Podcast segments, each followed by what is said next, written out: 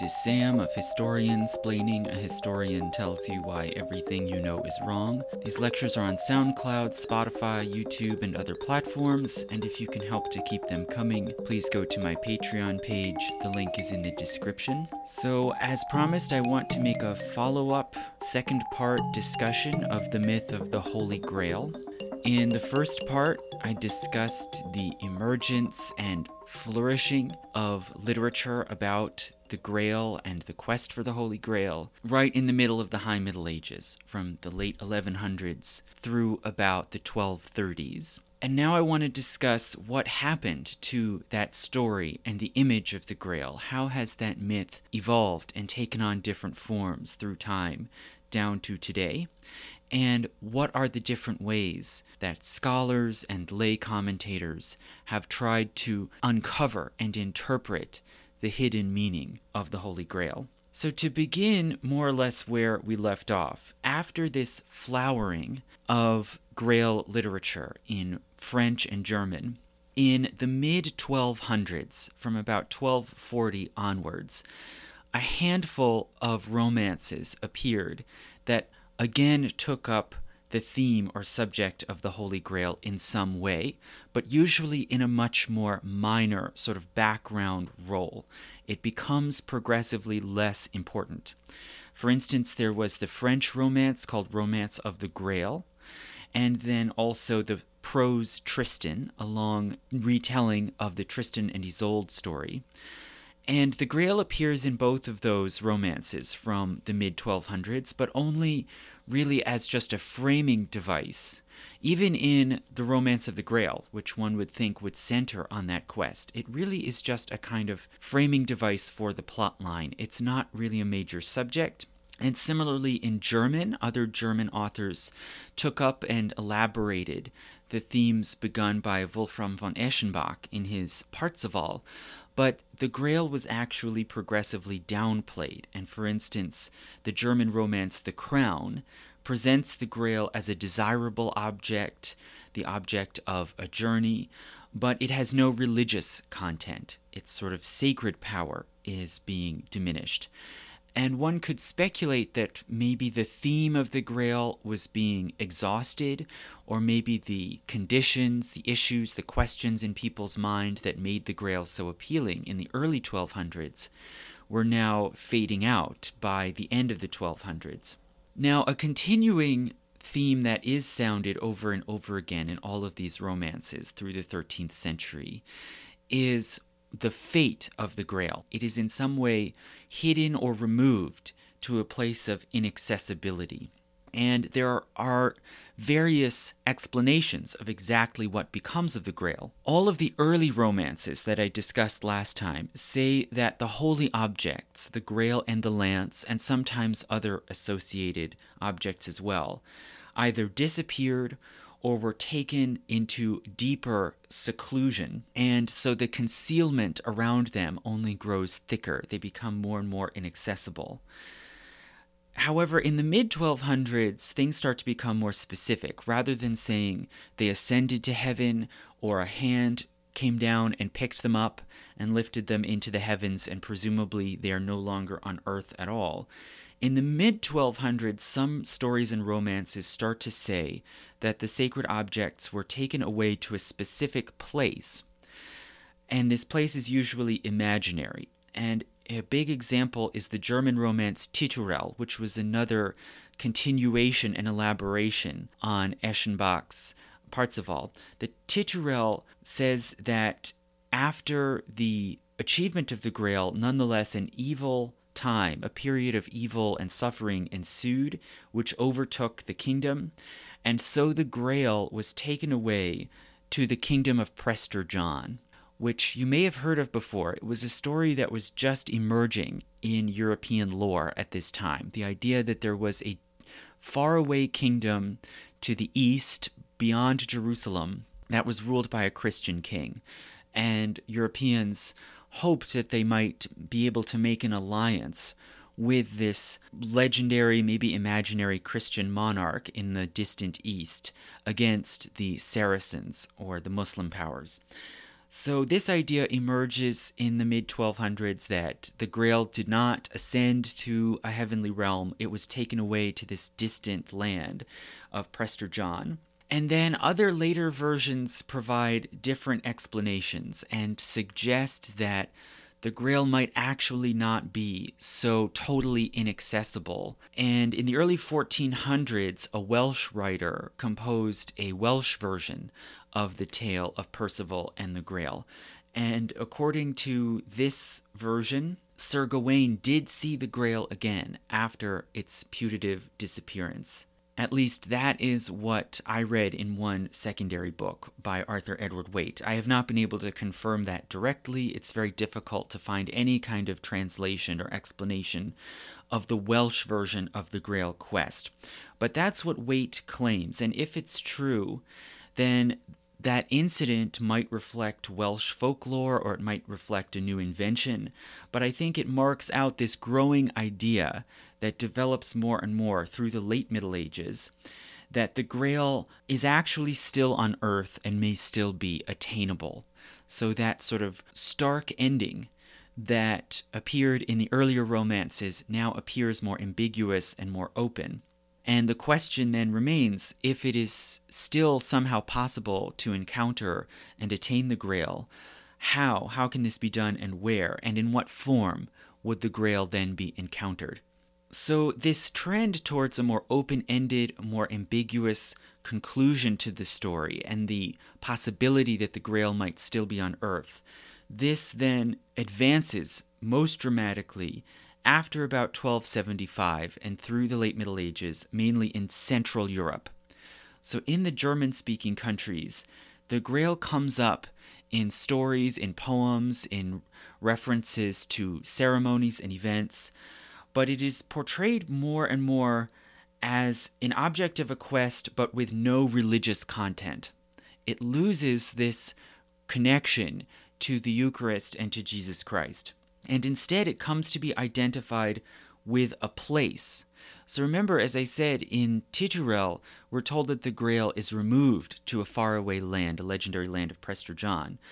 Well, after that, more and more people start to merge together the idea of the Grail itself and the idea of an imaginary paradisal place somewhere on earth. And it takes on more of an earthly and carnal and sensual importance. So the Grail becomes a metonym for some sort of paradisal realm of pleasure, sort of like the legendary Elysian fields and a phrase emerges in German the idea that a fallen hero or fighter, quote, went to the grail. So it's some sort of paradisal, partly afterlife realm. And there are more and more references to an earthly paradise called the Grail. And another new usage, a specific usage, emerges as well, where the word Grail was used for festivals and other festive events that offer great pleasures and delights. For example, the probably the earliest instance is in the Chronicle of Magdeburg, a city in Germany, which says that a Grail festival was held in the year 1281. It involved a knightly tournament and a lady who chose the winner of the tournament, who was called, quote, Dame Fay. So there's this association with uh, magic, the world of the fairies. In the 1400s, Grail increasingly was used to refer to romantic or sexual love, or to a lover. And for instance, there's a late medieval German minstrel song, which is in the voice of a lady, and this lady calls her lover, quote, my highest grail. And these different usages for a place, an event, a lover, are more and more merged and grail is used to refer to a dance or a celebration with strong sexual overtones. And then finally, it seems in the 1500s, the grail came to be identified with Venusberg, the legendary mountain of Venus, which in it seems classical and medieval mythology was understood to be a mountain enclosing a chamber where there are great pleasures and sensual indulgence. So, this remote, legendary mountain, the realm of feasting, celebration, sexual indulgence, and this evolution of the term grail to mean something remarkably different from what we see in the high medieval romances. Uh, the scholar Arthur Edward Waite, who I'll talk about more later, he calls this the desecration of the Grail myth, right? So he puts a heavy value judgment on it. I would say that you could, in a more value neutral way, simply say it's a secularization of the myth of the Grail. And although it is dramatically different and it seems to have lost all of its Christian connections, nonetheless, we should note that even in those early stories of the Grail from the 11 and 1200s, the Grail is associated with feasting, with delicious food, and it is overlaid with very, what I would say is very heavy sexual symbolism. So it's not as if those themes of the pleasure of food and the pleasure of sex, or at least the the importance of sex, are totally alien to the earlier story of the Grail. It's just that the story and the meaning of the Grail went in this very different direction, especially in Central Europe and the Holy Roman Empire. So, meanwhile, in the French and English speaking worlds, it seems that the Grail more and more faded into the background and maybe was seen as a kind of sterile, exhausted, old fashioned symbol. And it, in the 1300s and most of the 1400s, it really doesn't factor in at all. In the great English language romance of Sir Gawain and the Green Knight, which I've discussed before, the Grail does not factor in at all. But it does reappear, it takes back its very important role again in the sort of last great work of Arthurian literature of the Middle Ages, which is Thomas Malory's Le Morte d'Arthur, which the Englishman Malory wrote probably while in prison in the 1470s, and then not long after was published by William Caxton when he set up the first printing press in England. And in Le Morte d'Arthur, the Grail in some ways it factors in as an important goal and quest of the Knights of the Round Table, much as it did in the Vulgate cycle, and Le Morte d'Arthur can be seen as basically an English prose retelling of the Vulgate cycle. But the mood is different. The thrust, you could say, is different in Le Morte d'Arthur. The Grail is not seen as the ultimate fulfillment of the whole mythos, but rather as part of the downfall of Arthur's court and the Round Table. And I've read before when I discussed the Arthur legends how the scene where the knights resolve to set off for the Holy Grail is very mournful in a lot of ways. Arthur is grief stricken and he's afraid that the Round Table is going to break up. So he has this prophetic foresight that the quest for the Holy Grail will be kind of the last great undertaking of Camelot and the Round Table. And in this way, you could see the whole process as foreordained, that the Grail quest and the achievement of the Grail somehow lead then naturally into the breakup and destruction of Camelot. And so there's a kind of fatalism, and Le Morte d'Arthur really emphasizes the fleeting nature of utopia.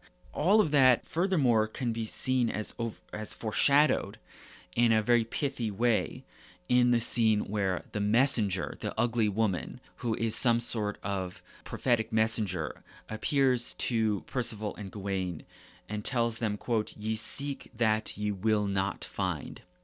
So it's a sort of doomed expedition from the beginning. And this creates whole new different associations with the Grail. It re emphasizes the unattainability. This is something that you will seek, but you will not really attain. And the I think the theme then and the message is about the danger of striving for perfection. Right? That there's something perverse about the fact that Camelot, as wonderful as it was, was not enough, and that they had to undermine their own utopia by striving after something otherworldly. So, Le Morte d'Arthur has cast a very long shadow in how people understand the Arthur mythology and the Holy Grail in particular, because, as I said, it was the last great summation of the medieval understanding of King Arthur and Camelot, and it preceded then a very long drought where the theme of Arthur, Camelot, and the Holy Grail was neglected and fell out of, at least out of high art and literature. And so we have to be somewhat speculative and conjecture about what exactly happened in this gap of time following after Le Morte d'Arthur. And I would conjecture that the, the book contributed to a transformation of the myth, such that it took on a very different meaning by the time it was, even before it was revived by modern people hundreds of years later. And these different currents of thought and changing meanings of the Grail, I think, coalesced. On the one hand, this Central European idea that the appeal of the Grail is essentially earthly and carnal, not spiritual.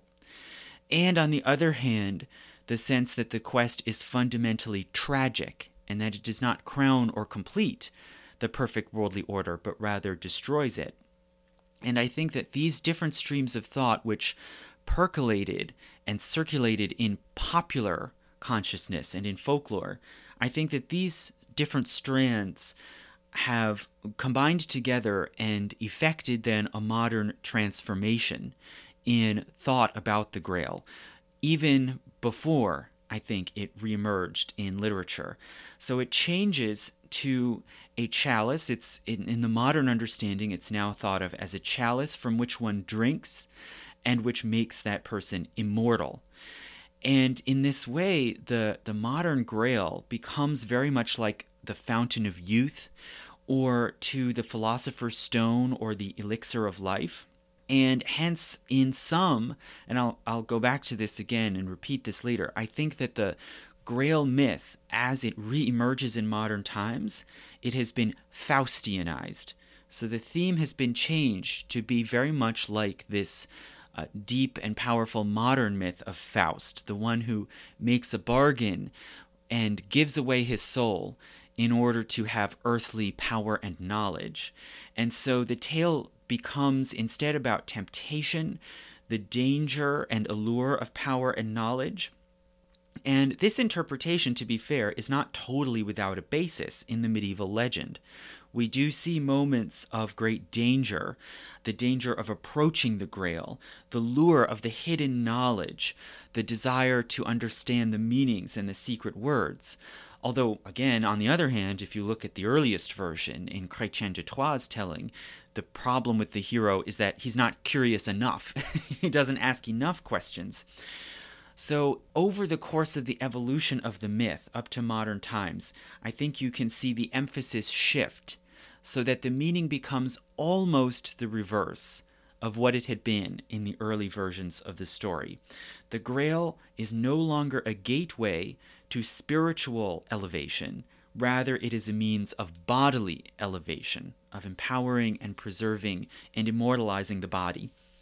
And so I think the modern Grail myth, and I'll talk about the specific instances and specific Grail stories that we see in literature and in movies and television. The modern grail has become a parable for modern anxieties about the danger of power and knowledge. And it's bound up, I think, with our anxieties and our demons about technology, about science, about empire, about this seemingly unlimited, unbounded growth of power and knowledge in the modern world. But when, where, and how did the Grail story transform.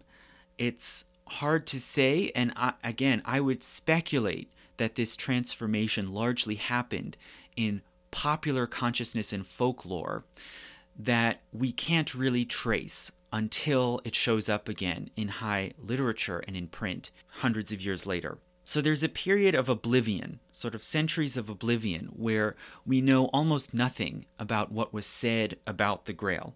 Now, to back up Malory's book, as I said, was published in the late 1400s. It was one of the earliest books published in English in the first printing press in England. And from that point up to about 1530, there is some degree, it seems, of popularity where Grail legends now can be printed and sold to a literate market.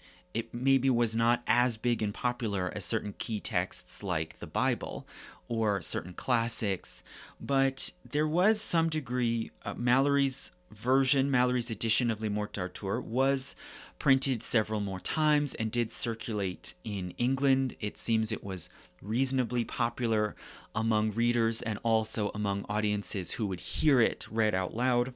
There also were a few French romances and Wolfram von Eschenbach's Parzival, which were printed several times as sort of luxury collector's items for wealthy book collectors in France and Germany. And again, that pattern seems to have held up till about 1530. But after that point, the whole Arthur cycle really vanishes from high art and literature. The Arthurian mythology is totally rejected, firstly by Renaissance humanists, who consider it spurious pseudo history and full of, you know, magic and all of these sort of disreputable subjects. It also is rejected by both Protestant and Catholic reformers. So the Protestant Reformation sees the Holy Grail as representing idolatry, as investing magical power into the Eucharist, and all of these kinds of theologically suspect things. They de emphasize the entire cult of holy relics uh, from right from the ground up, of which the Holy Grail is sort of the most dramatic exaggeration. Also, Catholic reformers try to pare down and refocus worship on what they consider to be sound doctrine and true sacraments of the church. And so the, the Catholic Church had always held the Holy Grail legends at arm's length, and it really is even more uh, rejected as illegitimate in the Catholic Reformation. It's seen as a kind of dangerous apocrypha. And so insofar as the Grail continued to be spoken of at all, it was as an object of folklore, probably uh, stories, rhymes, songs circulated among the largely illiterate public. And little can be known about what was said about the Arthur mythology in general, or whether there was any innovation or evolution in how people presented the Arthur mythos. And that basically is the situation right up into the 1700s, when both high literature and popular literature are exploring different themes, and the, the high medieval romances are really out of the picture. But of course, things start to change. As I've said before in other lectures, the Arthur mythology starts to be collected, edited, examined by scholars, and reprinted beginning in the late 1700s. And there are a number of reasons. One is that increasingly there are cadres of scholars who see these romances as part of national mythology and folklore, something to be claimed and celebrated as part of a national heritage, whether French or German or British. And so the Arthur cycle starts to be edited and republished in the late 1700s, and then it starts to be adapted now and elaborated in new forms after about 1800. And the main vehicle through which audiences were reintroduced to the Arthur mythology was again Malory's Le Morte d'Arthur. And Le Morte d'Arthur was republished in several new editions mainly in Britain after 1800, and these editions were largely aimed at children. So, publishers at that time, readers, editors, could see Le Morte d'Arthur as a set of sort of moralized tales for youth, comparable, you could say, to Aesop's fables. Whereas you might aim Aesop's fables at, you know, primary school children, maybe Le Morte d'Arthur could be more for secondary school, especially young men. And so it was slotted into the new sort of burgeoning genre of children's or youth's literature, along with other similar cycles of folklore like Robin Hood, right? They're following largely the same trajectory here. But the Grail quest was de emphasized or removed entirely. So early 19th century moralists evidently were discomfited and didn't know what to do with the quest for the Holy Grail. They saw it as too strange, too mystical, too overlaid with sexual symbolism and overtones, and possibly conveying some sort of religious heterodoxy. So, whereas, for instance, Merlin comes much more quickly and is embraced in the new literature for youth in the early 1800s, the Holy Grail is kept out and suppressed, and many of these editions of Le Morte d'Arthur just cut out the whole section on the Grail quest entirely. They expurgated the whole subject. So, why would that be that the Grail would be seen as so dangerous and too dangerous to print, whereas, you know, Merlin, a wizard and prophet, is acceptable? Well, Merlin is so fantastical and so far outside of the mainstream religious beliefs of the 19th century that he could be sort of slotted in to the world of children's tales, right? It's okay to tell children about magic. But the Grail obviously is different. The Grail is religious and theological. It brings up questions about the nature of the resurrection, the operation of grace, and as I said, it has themes of sex and violence as well. The death of Galahad at the climax of the Vulgate cycle could be seen as a kind of suicide, right? So, whereas Merlin's magic can be infantilized, you know, and cast as just stories for the Kinder, as one would say in Yiddish, the Grail is undeniably an adult story, and it raises difficult questions of how to interpret and represent it. And the Grail story basically, it seems, was left out of the new romantic literature that was growing in the early 1800s. But the main writer who broke through this barrier and brought the Grail quest into 19th century literature and into the heart of high, well, one could say high, highly honored and praised literature of the 19th century was Alfred Lord Tennyson. So Tennyson was the first one to begin to adapt the Holy Grail story for an ostensibly serious reading audience. And this process began in 1834. And that's an important date because at that point, Tennyson was still in recovery. He was still in mourning and just beginning to recover from grief over the death of his close friend, Arthur Hallam, who had been his university classmate.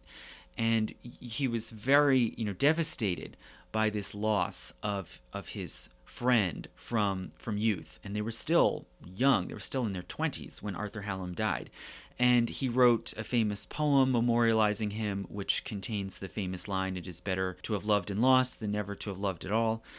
And it seems that when he was just starting to come out of mourning from the death of Arthur Hallam, that is when Tennyson wrote a narrative poem called Sir Galahad, describing the adventures of the knight Galahad seeking the Holy Grail, right? And he, of course, is the, the Grail hero in the Vulgate cycle.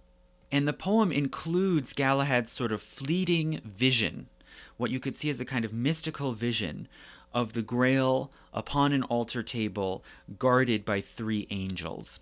And this then becomes the iconic Victorian depiction of the Holy Grail, right? It starts from early in Tennyson's career. Tennyson goes on to become the poet laureate of Britain through most of Victoria's reign. He's sort of the defining literary vision of good Victorian respectable literature.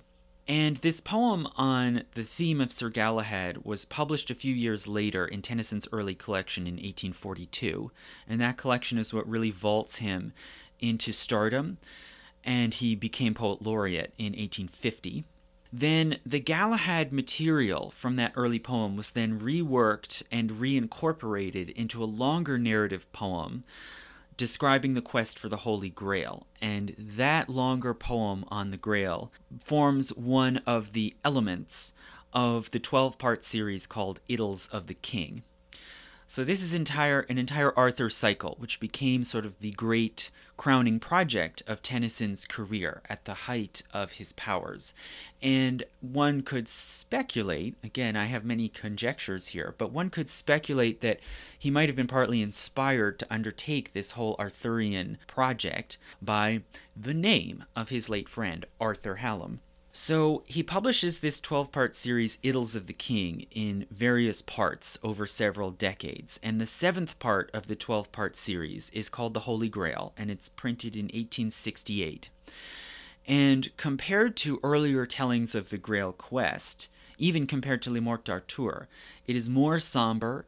It makes it very clear that the Grail quest is the beginning of the downfall of Camelot right? And it's put in at number seven, right? So it's the first section of the second half of the cycle, and it clearly is understood to be sort of the the beginning of the undoing of Arthur's world.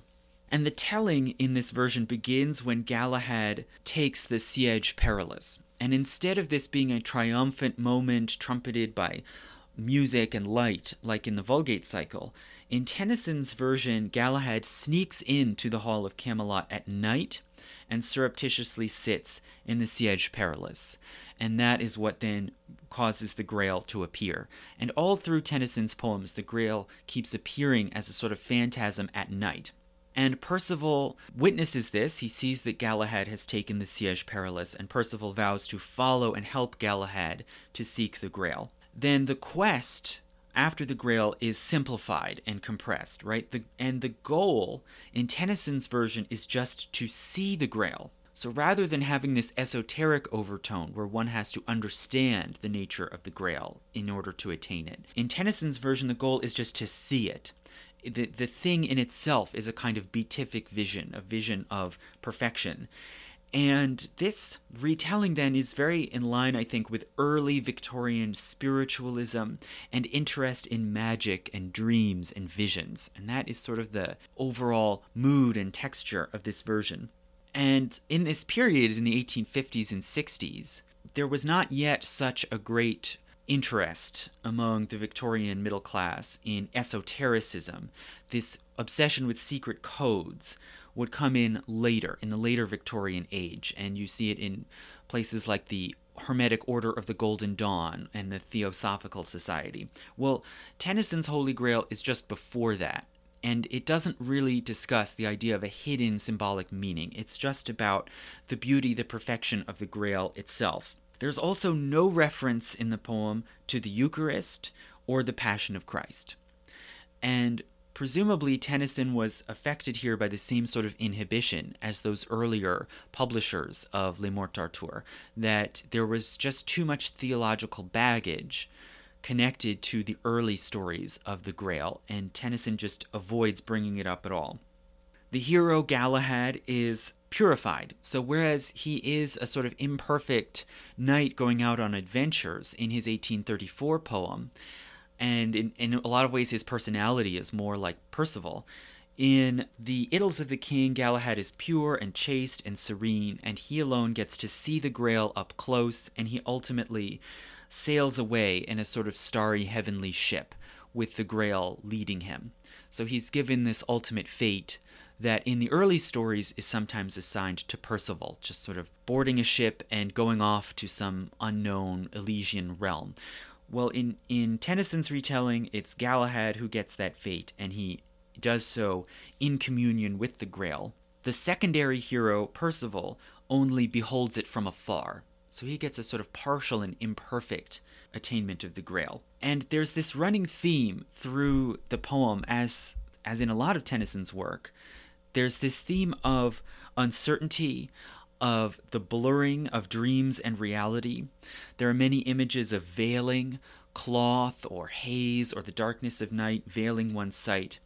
And this theme then is echoed further in the way the poem is constructed, where we see the events filtered, reality filtered through the eyes of the characters. Right? We only get these visions second or third hand filtered through the perceptions of the characters.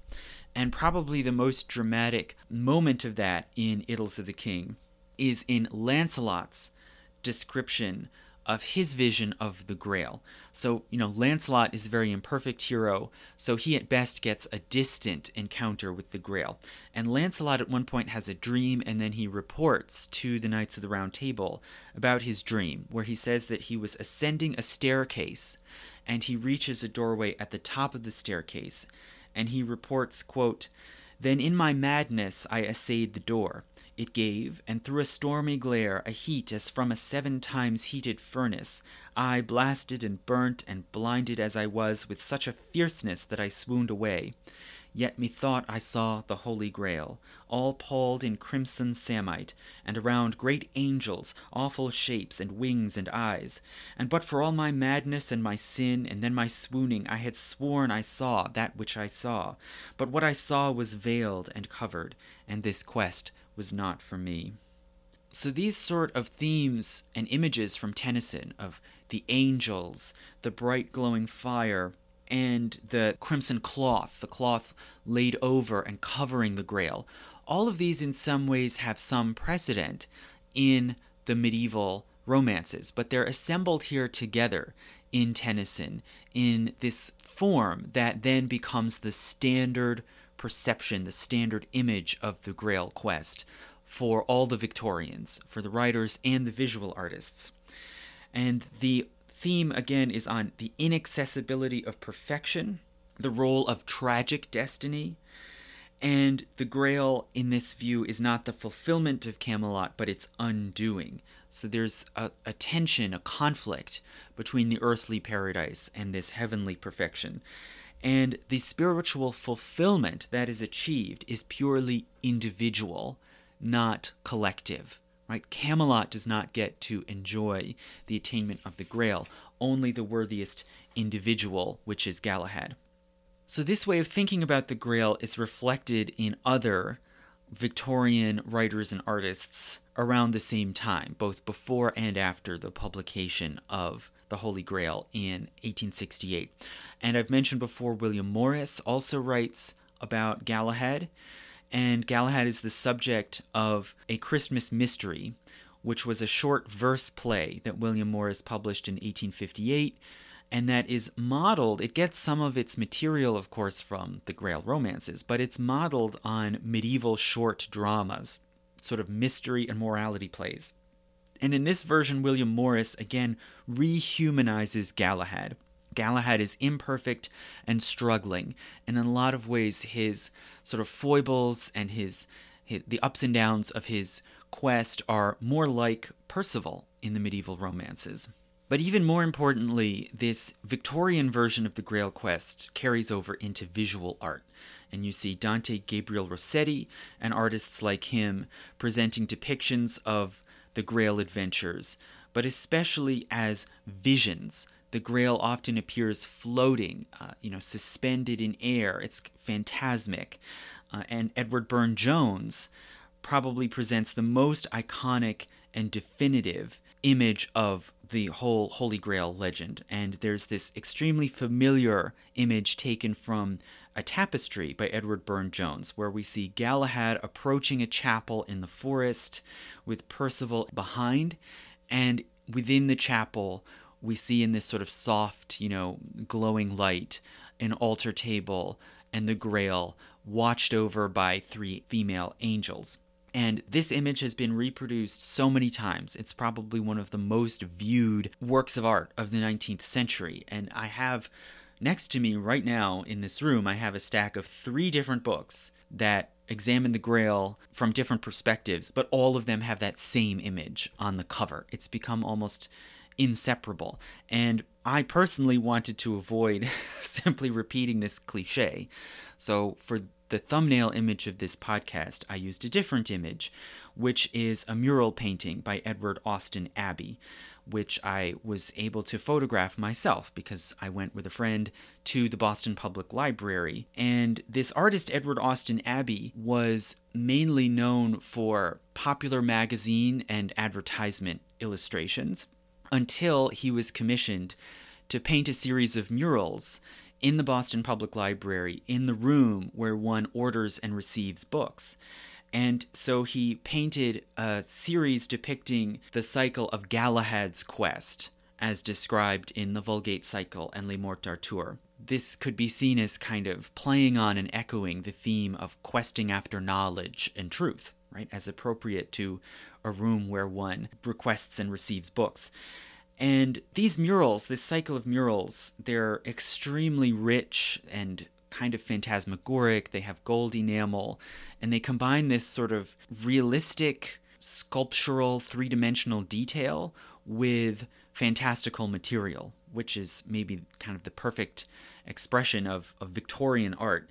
And the murals served to elevate himself from a sort of trade illustrator of magazines and ads to a supposedly serious artist. And the last years of his life, he painted serious art for commissions in Britain and the US. And so, this is the point that he painted these murals in the early 1890s as the library building, the McKim building, was being completed. And it can be seen as sort of the apotheosis of the of the Arthurian legends and specifically of the Holy Grail legend as a topic for serious art. No longer something to be seen as weird or suspect or just embarrassing magical theme of folklore, but as a subject for serious and moralizing art. At the same time that an opera was being performed that was reserved only for a specific theater in Germany, and that I think also played the same sort of role of now proving that the Holy Grail myth was a fit subject for high art. And that, of course, is Parsifal by Richard Wagner.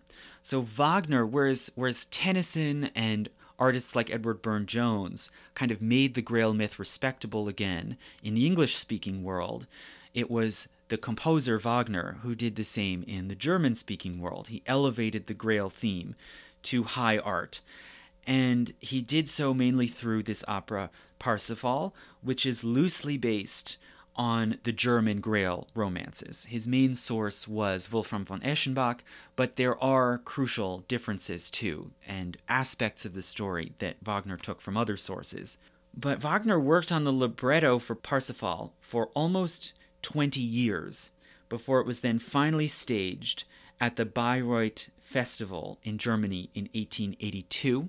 So, this was an event that was held annually in Germany as a vehicle for the works of Wagner and his kind of celebration of German myth and folklore. And Parsifal turned out to be his last work. It's a an opera with quasi-religious overtones, even if not necessarily connected to Christ's passion as one sees in the Grail romances of the Middle Ages. But Wagner says that he said that this opera was not properly speaking an opera. He described it as a play for the purpose of consecrating the stage of the Bayreuth Festspielhaus, the main venue of the Bayreuth Festival. So it, it has a kind of sacramental quality in and of itself. A lot of the action of the opera revolves around the veiling and uncovering of the Grail. And so, this sense of mystery, of something sacred and rarefied, is heightened in the telling of the story. And the opera was embargoed. Wagner and his heirs forbade the opera to be staged anywhere else other than the Bayreuth Festspielhaus until 1903, when it was allowed to be performed at the Met in New York. And the climactic scene of Parsifal takes place in a Grail Hall that was elaborately designed and depicted on the stage, patterned on the Cathedral of Siena. So it has these great overtones of sanctity and of religious drama. And this can be seen as ironic because Wagner himself was skeptical of Christianity. And in the opera, the characters never refer explicitly to Christ, but only to the Redeemer. And there is no uh, explicit connection of the Grail to to the details of the story of the last supper or the passion or resurrection of Christ. And so in a way you could see Parsifal possibly as part of an attempt by Wagner and his circle to put forward a sort of neo pagan religion, a religion drawing on magic and mythology as an alternative to Christianity, or at least as an alternative to traditional Western Christianity. Parsifal also emphasizes the theme of chastity. This is what makes the Grail hero worthy of attaining the Grail, his overcoming of temptation in order to reach the divine. It happens also that this opera was the final straw that provoked the rupture between Wagner and Nietzsche. So, Friedrich Nietzsche, this sort of iconoclastic philosopher of 19th century Germany, he had been an admirer and a friend of Wagner, but there were increasing tensions between them. And Nietzsche was increasingly concerned that Wagner was sort of promoting a new, restrictive, life denying morality. And so, at the beginning of his classic book on the genealogy of morals, Nietzsche said, quote, Parsifal is a work of perfidy, you know, maybe kind of playing on that wordplay, Parsifal and perfidy. Parsifal is a work of perfidy, of vindictiveness, of a secret attempt to poison the presuppositions of life, a bad work. The preaching of chastity remains an incitement to anti nature. I despise everyone who does not experience Parsifal as an attempted assassination of basic ethics. So again, Nietzsche with his characteristic subtlety here he sees he sees the opera as part of a kind of conspiratorial attempt to restrict and undermine life. But overall, the significance of Parsifal for the Grail myth, you could say, is that it is a remoralizing of the tale, but in a simplified form. The Grail is a reward to be attained through proper behavior. It is not a mystery to be solved. The hiddenness, the secrecy, the puzzle is no longer the issue. It's a reward to be attained, and in this way, it can be seen as transitional to the high modernist understanding of the Grail. So, the Grail theme, like a lot of the Arthur mythos and like a lot of medieval legend, folklore, romance, it gets taken up and sort of cannibalized by modernism in the 20th century. And possibly the, the strongest association, of course, between modern literature and the Grail is T.S. Eliot's The Waste Land, the sort of long pastiche poem that Eliot composed in the aftermath of the First World War and the Spanish flu, and that he reportedly composed largely while recovering from his own case of the Spanish flu. So in The Waste Land, it's it's hard to parse out exactly what the different passages are talking about. It's very cryptic and disjointed. There's no clear direct reference to the Holy Grail, but you can see invocations of the Fisher King. Of course, the wasteland is understood, widely understood, as a reference to the suffering country of the Fisher King. And the poem overall can be seen as symbolic of psychological development and particularly of trauma and recovery among people who had survived World War I and the Spanish flu. And it draws a lot on images of illness and infirmity, but it also spiritualizes them. It draws parallels between physical and spiritual infirmity or illness.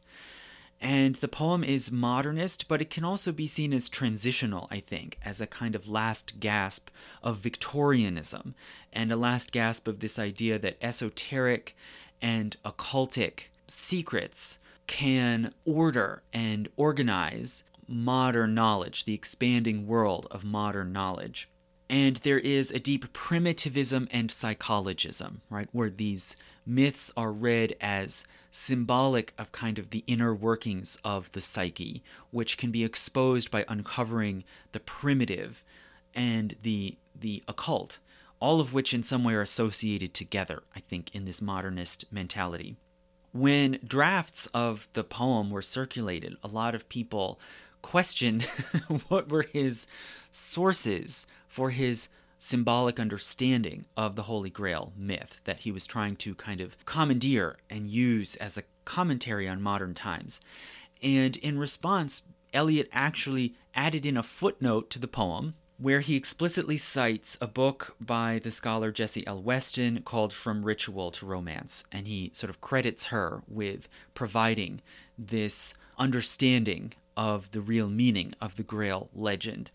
And I think that Eliot's decision, the, the fact that he felt he needed to cite this book by Jessie L. Weston, shows a number of things. For one thing, it shows the integration of the Grail story into a modernist ethos, which is very Jungian and Jung influenced, where symbols and stories are seen as concealing, both revealing and at the same time concealing some hidden reality, which is primitive and psychological. And that, I think, underlays then all the sort of new modern quests for the meaning of the Holy Grail, which I'll get to at the end. It also shows, I think you could say, a kind of ossification or sclerosis, where kind of the Victorian way of rereading, redeploying, reinterpreting the Holy Grail had sort of ground to a halt, and there was a more kind of rigid understanding that had set in about the Holy Grail and the Arthur mythos, where it seems a lot of the audience that read The Wasteland failed to see the poem as a sort of creative and evolving interpretation of the story, and instead they demanded correctness and justification for why the Grail should be viewed this way. And I think you can see a kind of increasing rigidity and staleness where people expect uh, a sort of single rote correct representation of the medieval myth, which, as we saw in the last lecture, was dynamic and complicated and, and evolving when it was composed. But you know, as a modernist, you you will often tend to think, no, there's some sort of correct underlying meaning that we just have to uncover. Okay, so whereas the wasteland is this kind of high point where the Grail legend is woven into modernism, I think you can also see it as a kind of ending point where the Victorian way of approaching the Holy Grail had sort of been pushed as far as it could.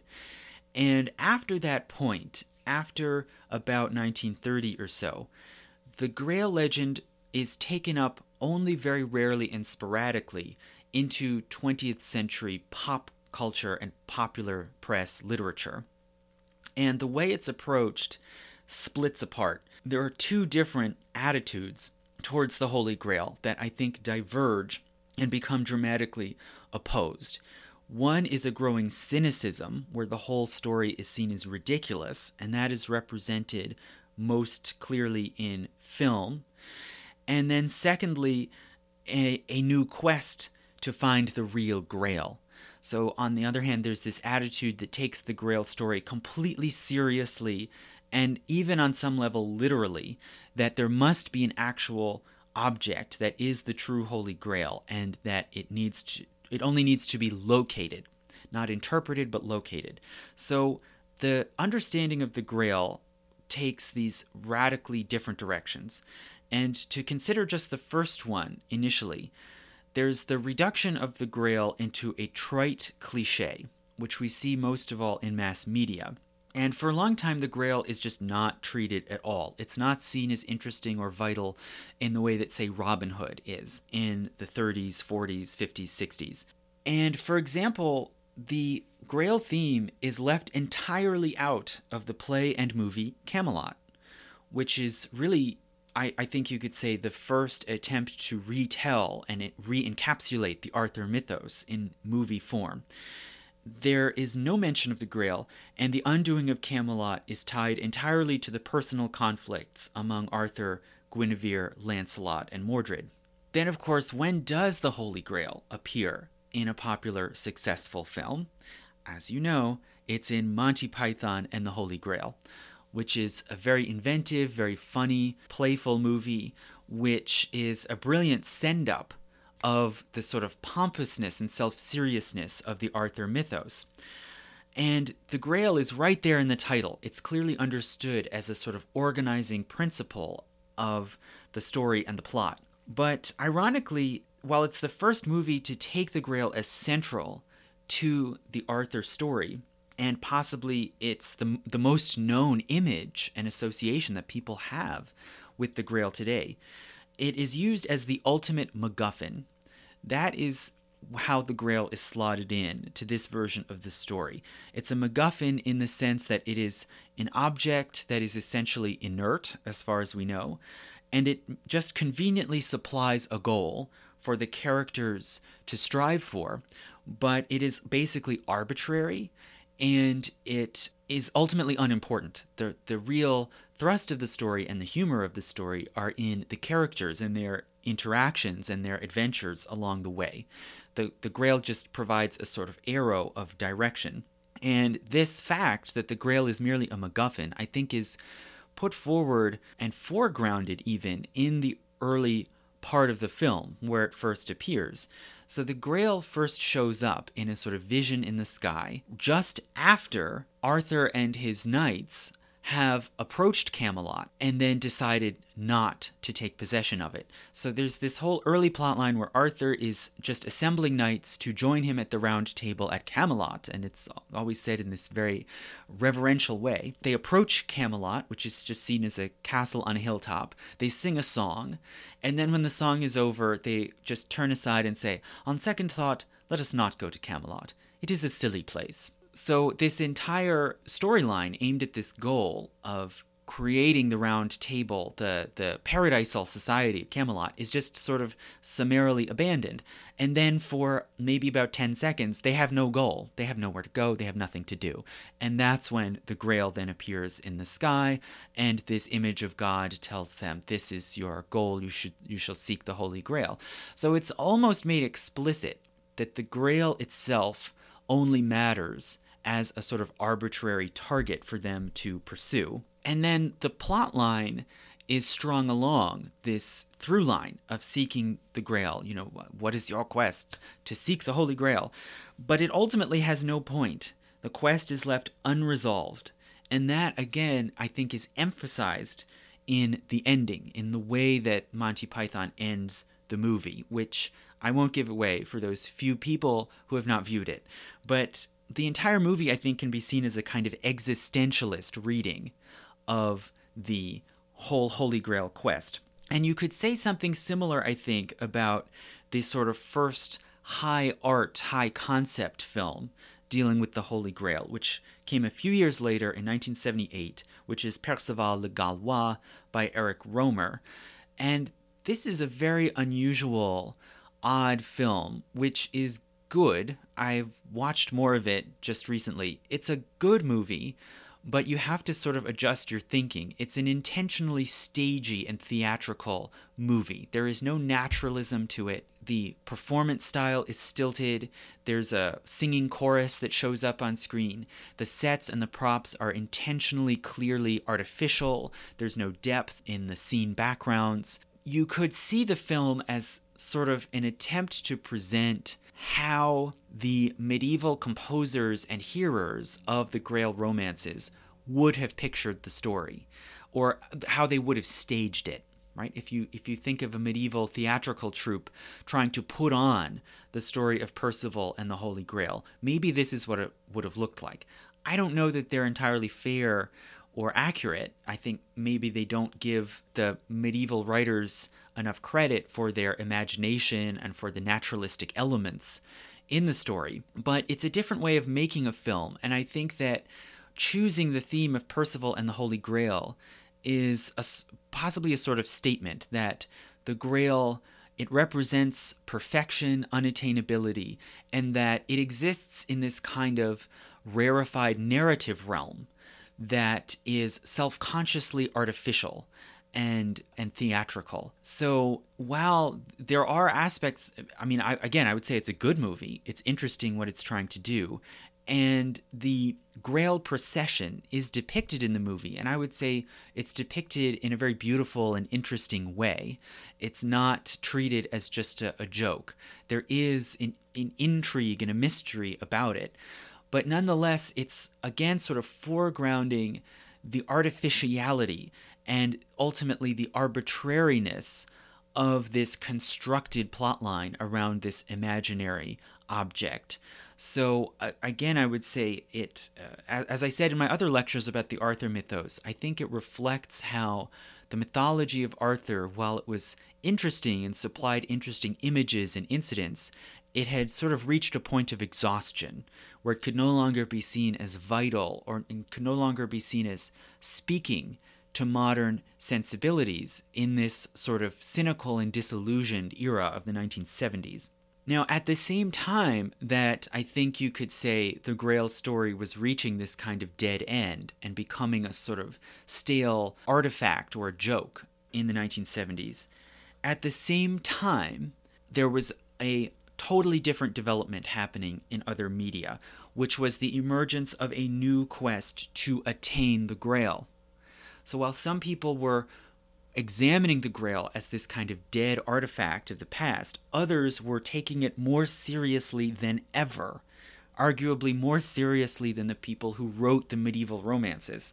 So a new quest emerges to identify and locate the Grail, and hence to possess it. But again, to do so by by finding it, not by understanding it.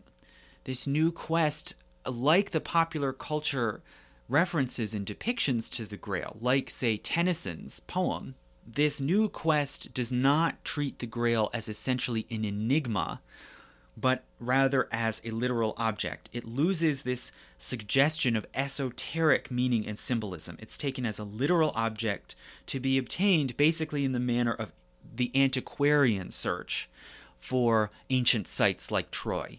And in some ways, I think you could say this new quest for the Holy Grail is sort of the latest instantiation, the popularization of the antiquarian obsession of the 17 and 1800s. So various candidates have been proposed, mainly around different countries of Europe. Usually they have some kind of folkloric connection to the story of Christ and maybe to certain miracles, and so they're seen as sort of miraculous relics.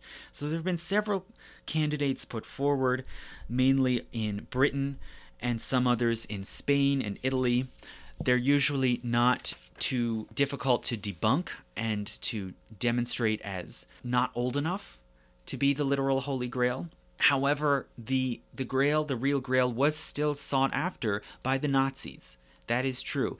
The Nazi, many Nazis were inspired by esotericism, Hermeticism, and probably specifically also by Wagner to see the Grail as something real and to, to be striven after in the context of this kind of mythology of, of Germanness and Aryanness.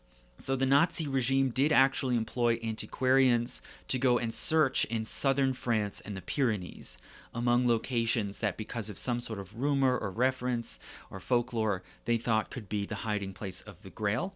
And they embraced this growing sort of suspicion circulating among the middle brow public the suspicion that the Templars or the Cathars or both were somehow involved in guarding the Holy Grail. I'll talk about these things more later, but just in brief, there are some literary references in the early romances that provide some basis for suspecting that the Templars were connected to the legend of the Grail.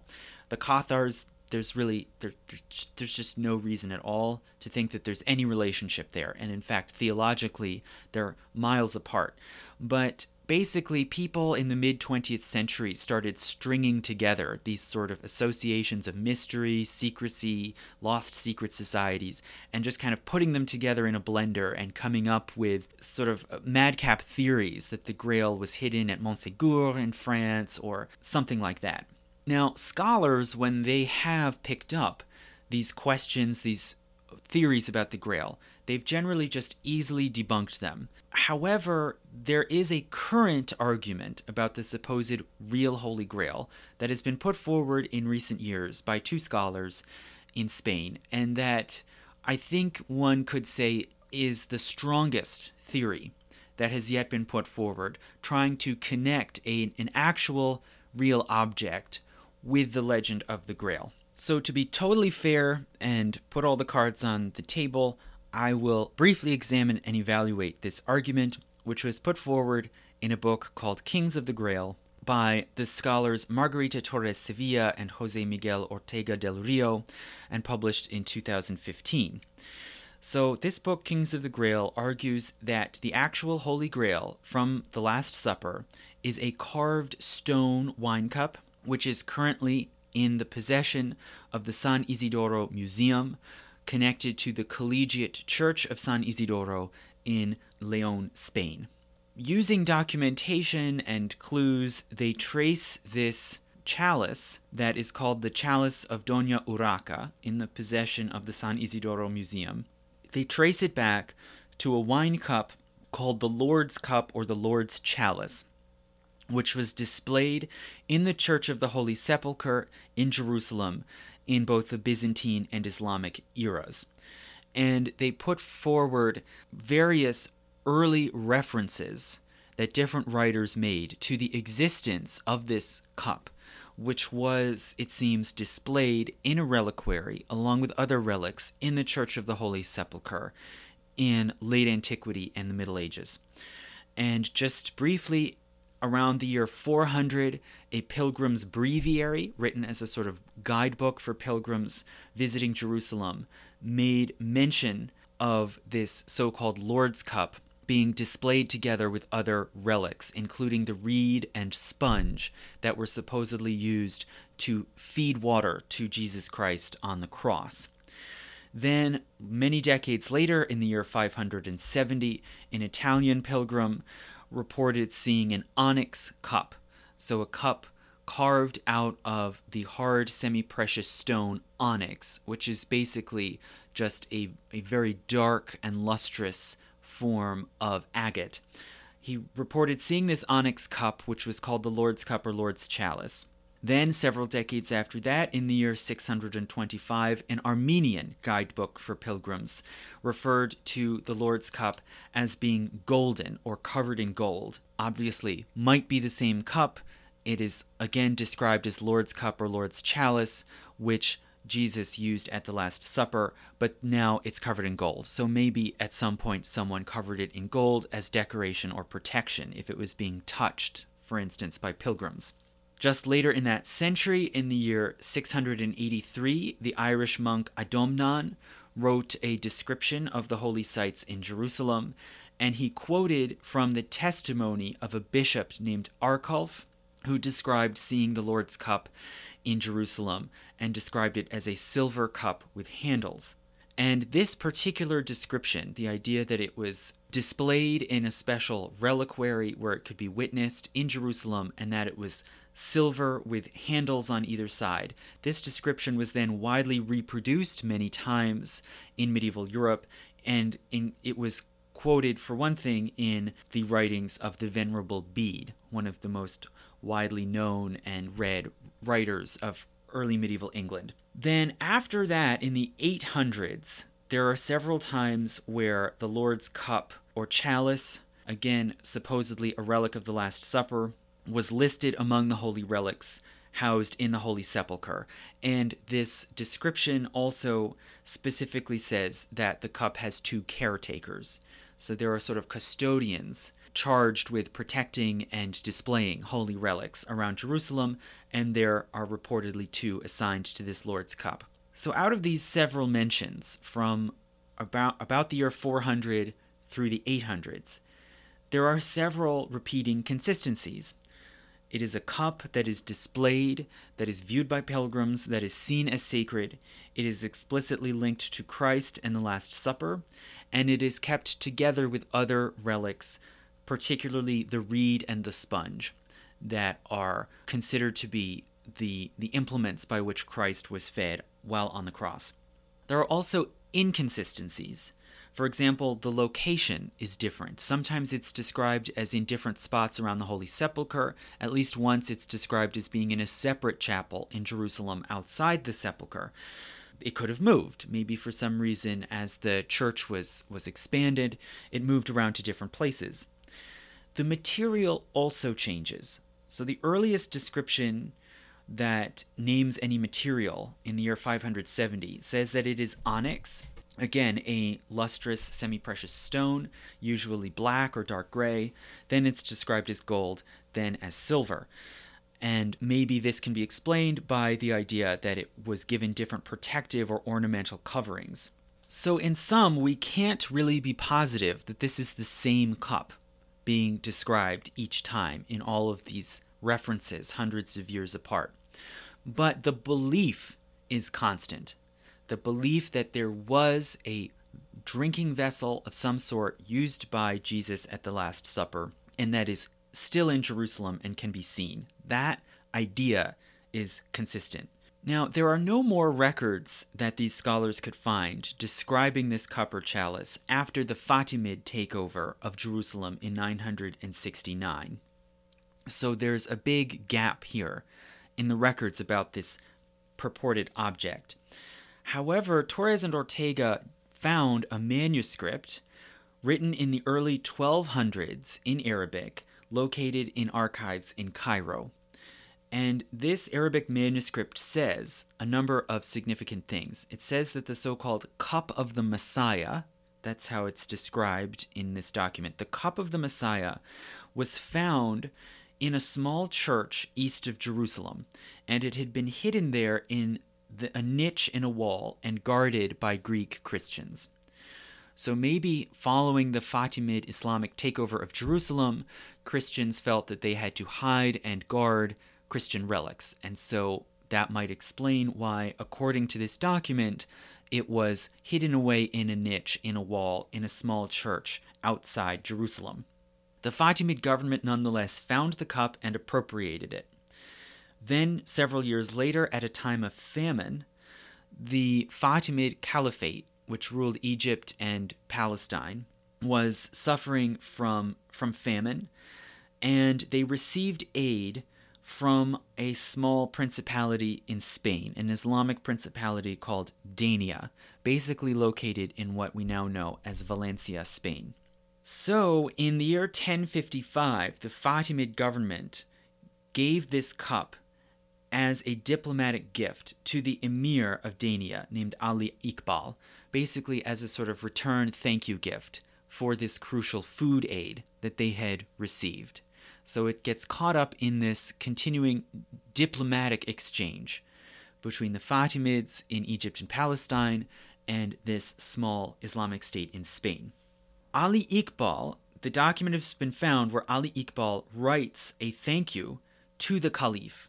And I'll read just a little passage from this surviving document as these Spanish scholars translated it, where Ali Iqbal writes to the Fatimid Caliph and says, quote, Among all the highly prized gifts sent in your proof of your generosity, the merits of one gift stand out above all others, the destiny of destinies, the cup brimming with mystery. And then he goes on to expound upon the importance of this mysterious cup. And he says, quote, It calms the spirits and eases hardships. It is a tonic for tortured souls and a gift for sick bodies. Every land will benefit from its influence, and it will not only allow you to allay the ill fortunes afflicting your land, but it will also protect your borders, providing you with the most powerful of allies. So, this second passage is very strange and confusing, and I haven't been able to exactly uh, puzzle out precisely what's going on here because now Ali Iqbal switches apparently into speaking of this cup as if it is as if he is commending it to someone else. Whereas in the earlier reference to the mysterious cup, he seems to be saying, I am receiving it gratefully from you.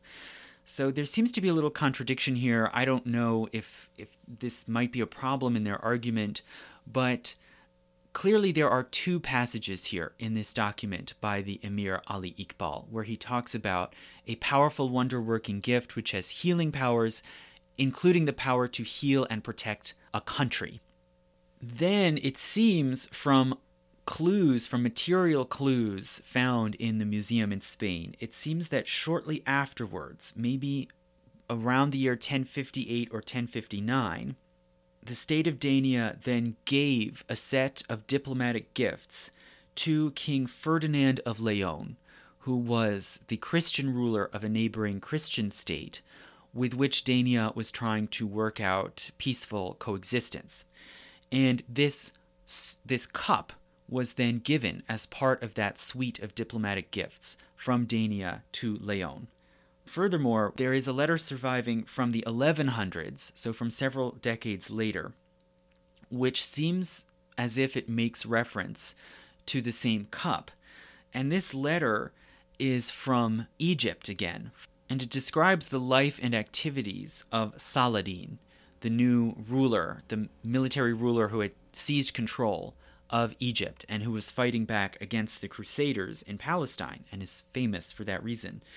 And this letter from the 1100s says that Saladin's daughter at one point was ill, and Saladin used a shard of stone in order to heal her, a stone with some sort of healing powers. And this shard had been cut from a larger object, which they call a cup or a holy stone. And it furthermore says that this cup or holy stone had been located in Denia in Spain as of 100 years earlier. So the chronology can get confused here, right? But this later document from the 1100s claims that someone possessed this stone with healing powers, which originally was a shard cut from a cup that was located in Denia in Spain. So, to sum up, to piece together these elements of the story as these scholars have assembled them, there is a stone cup regarded as holy and as having healing properties, which traveled from Jerusalem to Denia in Spain and then to Leon, and along the way it had a piece cut off of it. And hence they identify this stone cup then with the chalice of Dona Urraca in Leon. So this chalice is associated with Urraca, a very powerful princess who was the granddaughter of King Ferdinand, who was supposedly the recipient of this diplomatic gift from Denia. And Urraca herself oversaw the building of a set of vaults connected to the Collegiate Church of Leon in which to keep the treasures possessed by the royal family of Leon. And in these vaults is this chalice of Dona Urraca. And the bowl of the chalice clearly is fairly old. It is a footed, carved agate wine cup, basically matching the style of the Roman era. And it is set into a medieval jeweled gold mounting, which clearly was added on later. And it's held in the reliquary in the vault of the Collegiate Church of Leon, along with other gifts given to Leon from the Islamic states in Spain. And furthermore, this agate cup has a large chip in the rim, which seems to have been intentionally cut by a sharp object. So it matches then with the story uh, from that Islamic document describing a stone having been cut out of the rim of this sacred bowl.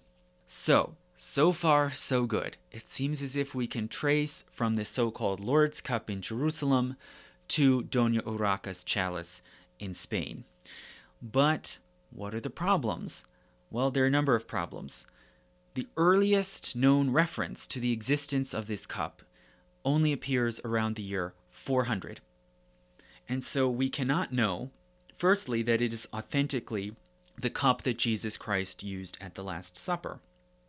And in fact, this is arguably very unlikely. For one thing, it's finely made out of a fine material, dark colored agate.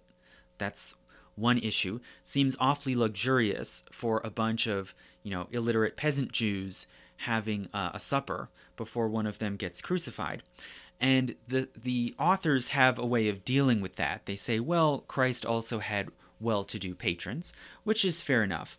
But more importantly, the earliest reference to this sacred object is around the year 400, but it is not mentioned in the examination and collection of holy relics around Jerusalem, which was undertaken by Saint Helena, the mother of the Emperor Constantine, in the early 300s.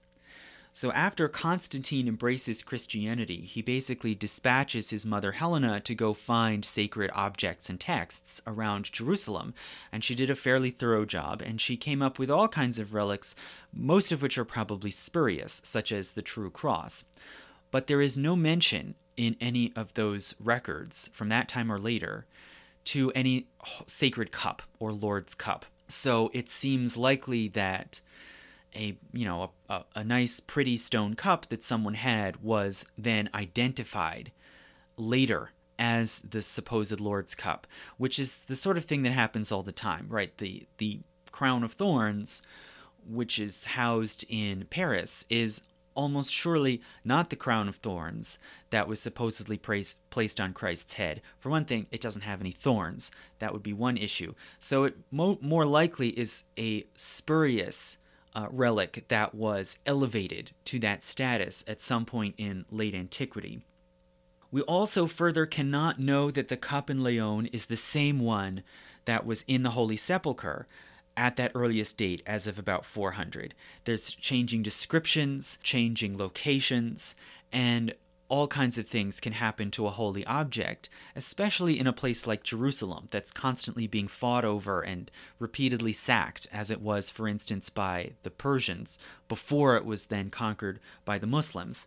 So there was likely a lot of theft, looting, damage, and we really cannot know that the chalice in Spain is the same thing that is referred to in these documents about Jerusalem. Furthermore, if we suppose that the Urraca chalice was known to be the Lord's cup, the supposed cup of the Last Supper, if that was what made it so valuable as a diplomatic object, why is it that there is no reference to it as such in any Spanish records?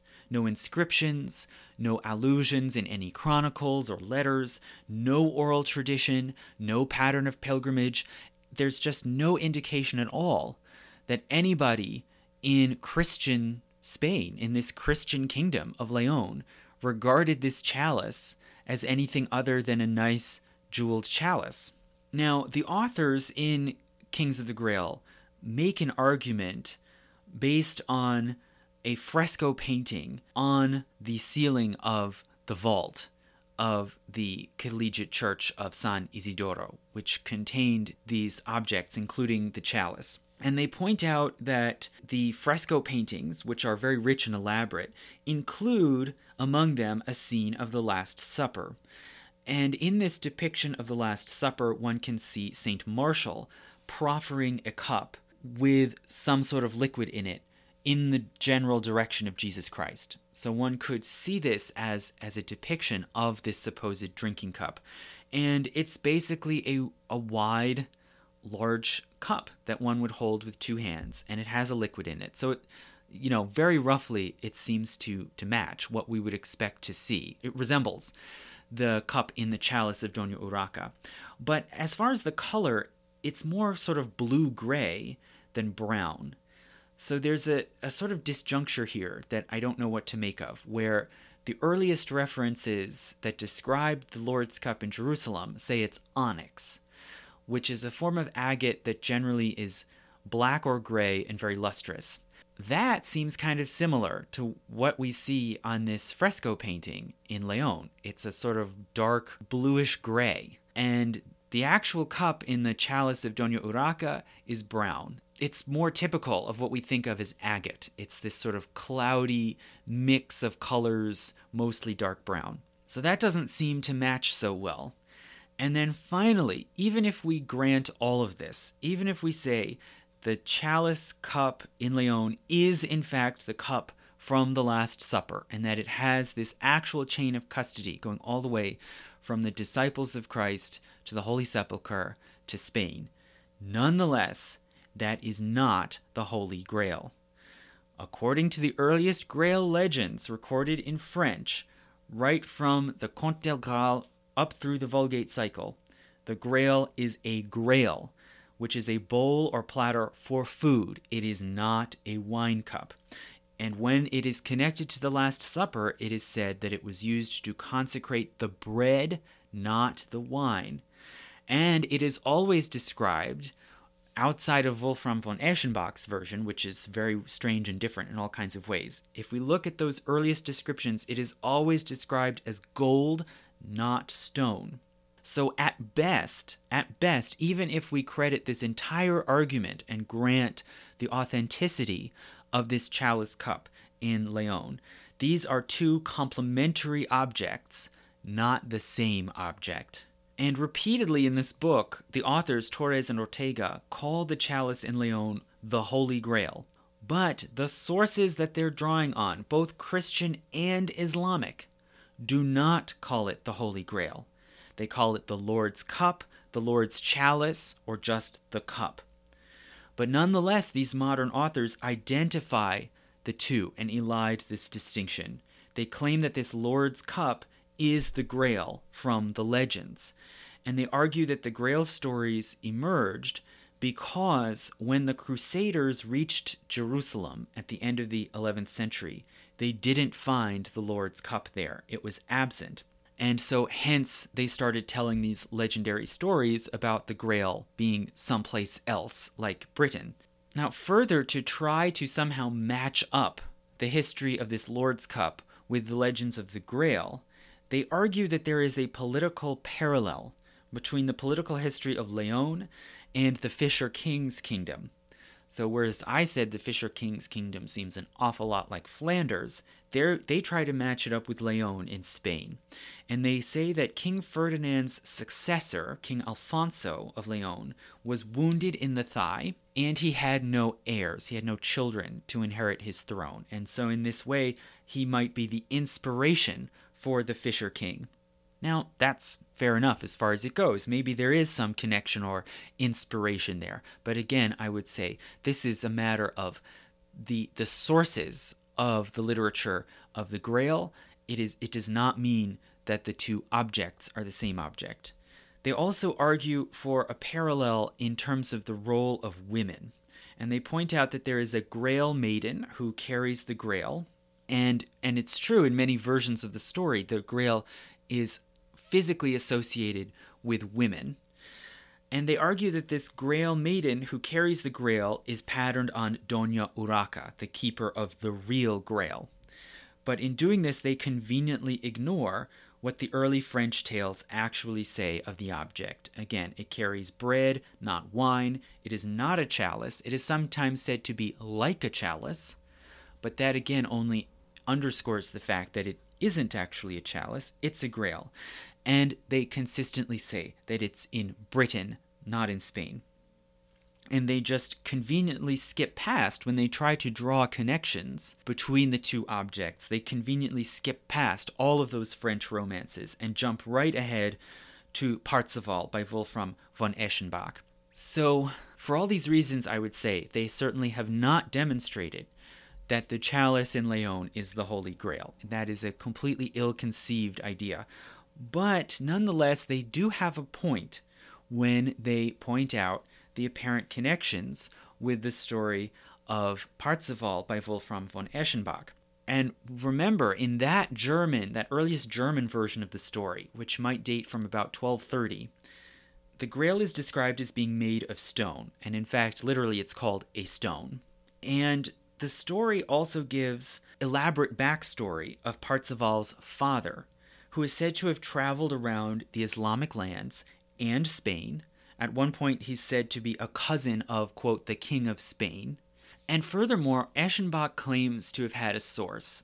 And this reference to his source has been much, much debated and dissected. And it's hard to say anything definitive about it. But Wolfram claims that his source for the true story of the Grail is a manuscript from Spain that was brought to him by a poet from Provence, whom he calls Kyot de Provence. And it's possible that this Kyot de Provence might have been a Provençal troubadour named Guyot de Provence. But regardless, whether or not Guyot actually has anything to do with this, Wolfram says that his information is coming from a manuscript in Spain written by a heathen scholar, a non Christian, in a heathen tongue, presumably Arabic. So, this brings forward a reasonable conjecture, and I would, based on the valid points that these scholars make, I would put forward a conjecture that our modern notion of the Grail may in fact be influenced by Wolfram von Eschenbach's version and the other German tales of the Grail, which in turn are then influenced by ideas and stories from Spain, relating not to the Grail per se, but to the Lord's Cup, which was kept in Leon and which had certain similarities or connections to the Holy Grail. And this idea that ideas about the Grail were partly inspired by stories and associations about the Lord's Cup is supported, for one thing, by the roots of the word grail, which, as I said, was not a common word in Northern French, but was clearly derived from words like gradale and grasale, which were used in Catalonia and southern France. So it's reasonable to think that there is a connection here, and that these ideas may have influenced the entire mythology of the Grail, but especially Wolfram von Eschenbach's version. Now, what are the major caveats that might come to mind that maybe undermine this conjecture? One is that there is no reference in Wolfram's version of the story to the Last Supper or to a chalice of any sort. So the idea that his story is patterned on Doña Urraca's chalice or the Lord's cup, in that sense, is weak. But it is noteworthy that Wolfram's purported source is Spanish and Arabic, and that possibly, and I, I would argue there is reason to suspect that certain ideas around the cup, this increasing growing idea that it is magical, that it is healing, that it is uh, that it extends life or restores youth, that these growing ideas around the cup in fact have Islamic roots, not Christian. And it appears in those sources that I read, those Islamic documents referring to the cup. It's the Islamic sources that first claim that the Lord's cup or chalice have these miraculous powers, not Christian sources. If we go back and look at these earlier documents that these scholars unearthed, where Christian pilgrims say that they saw the Lord's cup in Jerusalem, none of them say that the Lord's cup had any particular miraculous or healing powers. The earliest claims of that source come from Muslims, and I think it is worth considering the possibility that it's in fact the Islamic Middle East that first tied these sorts of ideas of healing powers to this stone cup which then were also extended and transferred to this slightly different but related object, which is the Holy Grail in the Grail romances. And I would say that the the notion that we have today of the Holy Grail as a vessel out of which one drinks and it confers healing and immortality that that in fact seems very close and related to older stories of the fountain of youth the waters of life and that idea of sort of life giving, youth restoring and life giving waters appears, for one thing, in a very early example in the Alexander Romance, which is a narrative a description, a legendary narrative of the conquests and adventures of Alexander the Great, which in part describes him journeying far to the east, finding an underground spring or river, and learning that this underground water or spring confers immortality. And Alexander in this version tries, well, in, in certain versions it varies, right? But Alexander tries to gain this life sustaining power by eating a fish from the underground waterway, but the fish escapes him and swims away, which is, you might notice, incredibly reminiscent then of the story and imagery used in Robert de Boron's cycle about the Grail, where Petrus describes the sense of spiritual freedom that comes from the Grail as being like a fish that jumps out of a man's hand and swims away in the water. So I would say there are themes and images in the Alexander romance that we know circulated widely in the Islamic and Arabic worlds that I think then may have influenced how people described the Holy Grail in Europe. Okay, so that is one, I think, worthwhile conjecture that one can draw from the facts and sources in this book, Kings of the Grail. Now, meanwhile, you probably know there have also been widely circulating and, and constantly evolving popular theories in pulp literature about the Grail. A very common notion is that the Templars were somehow keepers or proprietors of the Grail. Victorian scholars in the 19th century did note the parallels and apparent references to the Templars in the Grail legends, but in doing so, they speculated that the legend, the story of the Grail, was somehow derived from the Templar doctrines and rituals, right? That this is again a matter of literary influence.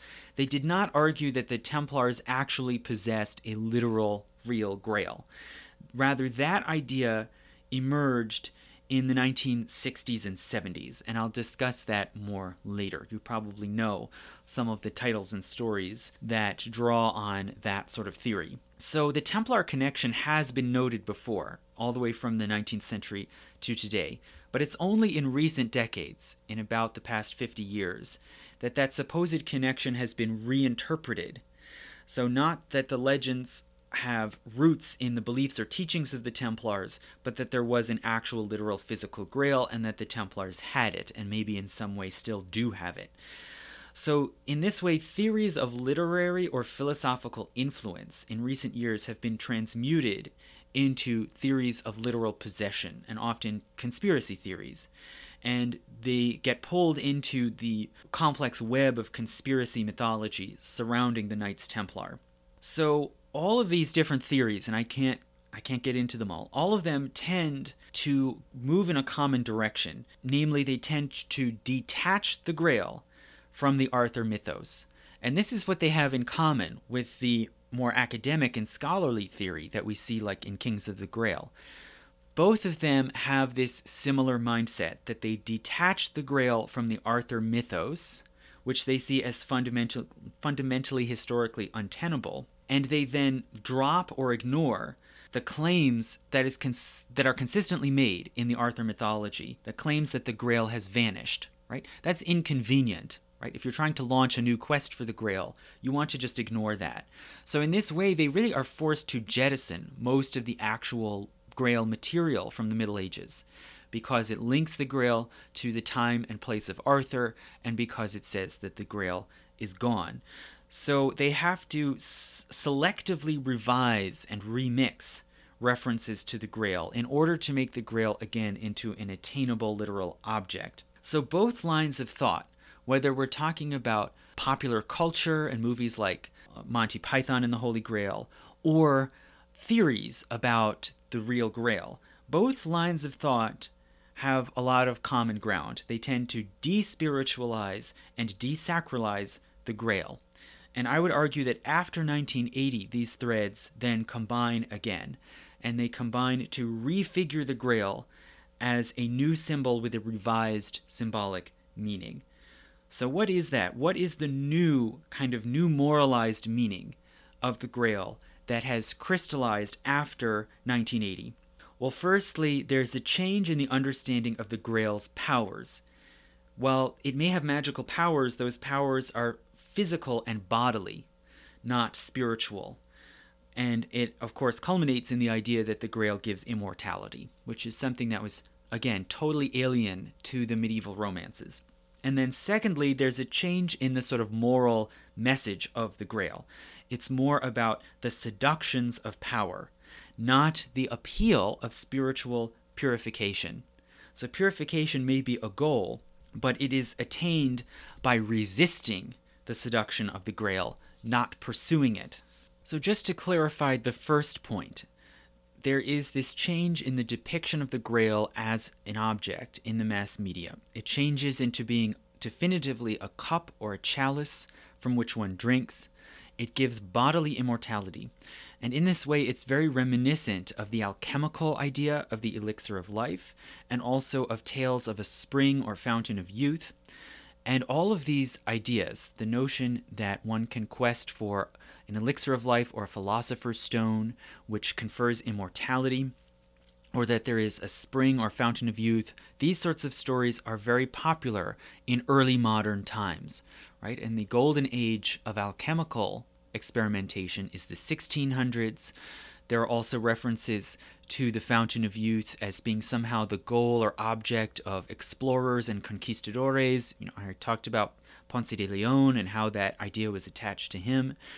So, these sorts of ideas that there is a sort of final secret that will defeat death and create immortality, that it is embodied by an object, these have been used as explanations, mythic explanations, to explain exploration, conquest, experimentation, and the roots of science, right? A lot of what we think of as science really grew out of alchemy. So, in this way, you, you might see it as kind of inevitable that the Grail would be refigured and transformed into a vehicle of this kind of myth, of this sort of the great allure and the great danger of the quest for power and specifically for immortality.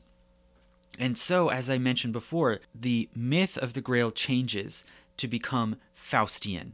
It has been Faustianized, and in this way it is aligned with modern anxieties. Rather than elevation of the spirit, instead it represents worldly empowerment at the expense of the soul. And it appears not it appeals not to spiritual aspiration but to worldly ambition. And if of course, the subtext, the sort of sinister subtext of it all, is that if the body is immortalized, then one's worldly power may be unlimited. And this new ideal of the Grail, of course, is canonized, most of all, in the movie Indiana Jones and the Last Crusade, which was filmed in 1989. And this movie, for one thing, it completely severs the Grail from its Arthurian context and it even dismisses the Arthurian mythos, which is not real, whereas the Grail in the world of the film is real. So at one point, the hero, Indiana Jones, is speaking with a wealthy patron who clearly is a kind of slippery character, and the patron says, I want you to go look for the Holy Grail. And Indiana Jones's response is, The Arthur legend. I've heard this bedtime story before. So, and that's it. That's the only mention of Arthur or the matter of Britain in the whole movie. But meanwhile, it presents the Grail itself as real, completely independent of the matter of Britain. And again, it operates as a MacGuffin. It motivates and it sets in motion a plot that is really not about the Grail at all, but is about something else, is about personal character and relationships. So, in this way, the Grail is transferred into a new moral parable, and you could say a new crusade. And in this instance, it's a crusade not against Islam, which again is not mentioned, but against Nazis, right? It's about the good, the spiritually good, well intentioned hero striving to control the power of the Grail to keep it out of the hands of evil, which is the Nazis. And the suggestion of the possibility of the Grail as a weapon is made explicit. It's never enacted in the movie, but it is referred to explicitly. So, just in short, a lot of you probably know the plot. Uh, there's this supposed archaeologist who's really more of an antiquarian adventurer, Indiana Jones. And Indiana's father, Henry Jones Sr., has been obsessively searching for the Holy Grail. The father we see is distant and cold and exacting towards his son. Indiana Jones wants the approval of his father, which he has not attained, right? So you could say he doesn't realize yet that's his real quest. The father has sacrificed his personal relationship with his son in favor of the grail, right? So the two are set in opposition to one another. The father then goes missing, and Indiana Jones sets out to pursue him, ostensibly for the sake of finding his father, not for the grail. But the, the two goals are, you know, the boundary is blurry and ambiguous. He learns that his father has been taken captive by Nazis, and the Nazis want to obtain the Grail in order to create an unkillable immortal army.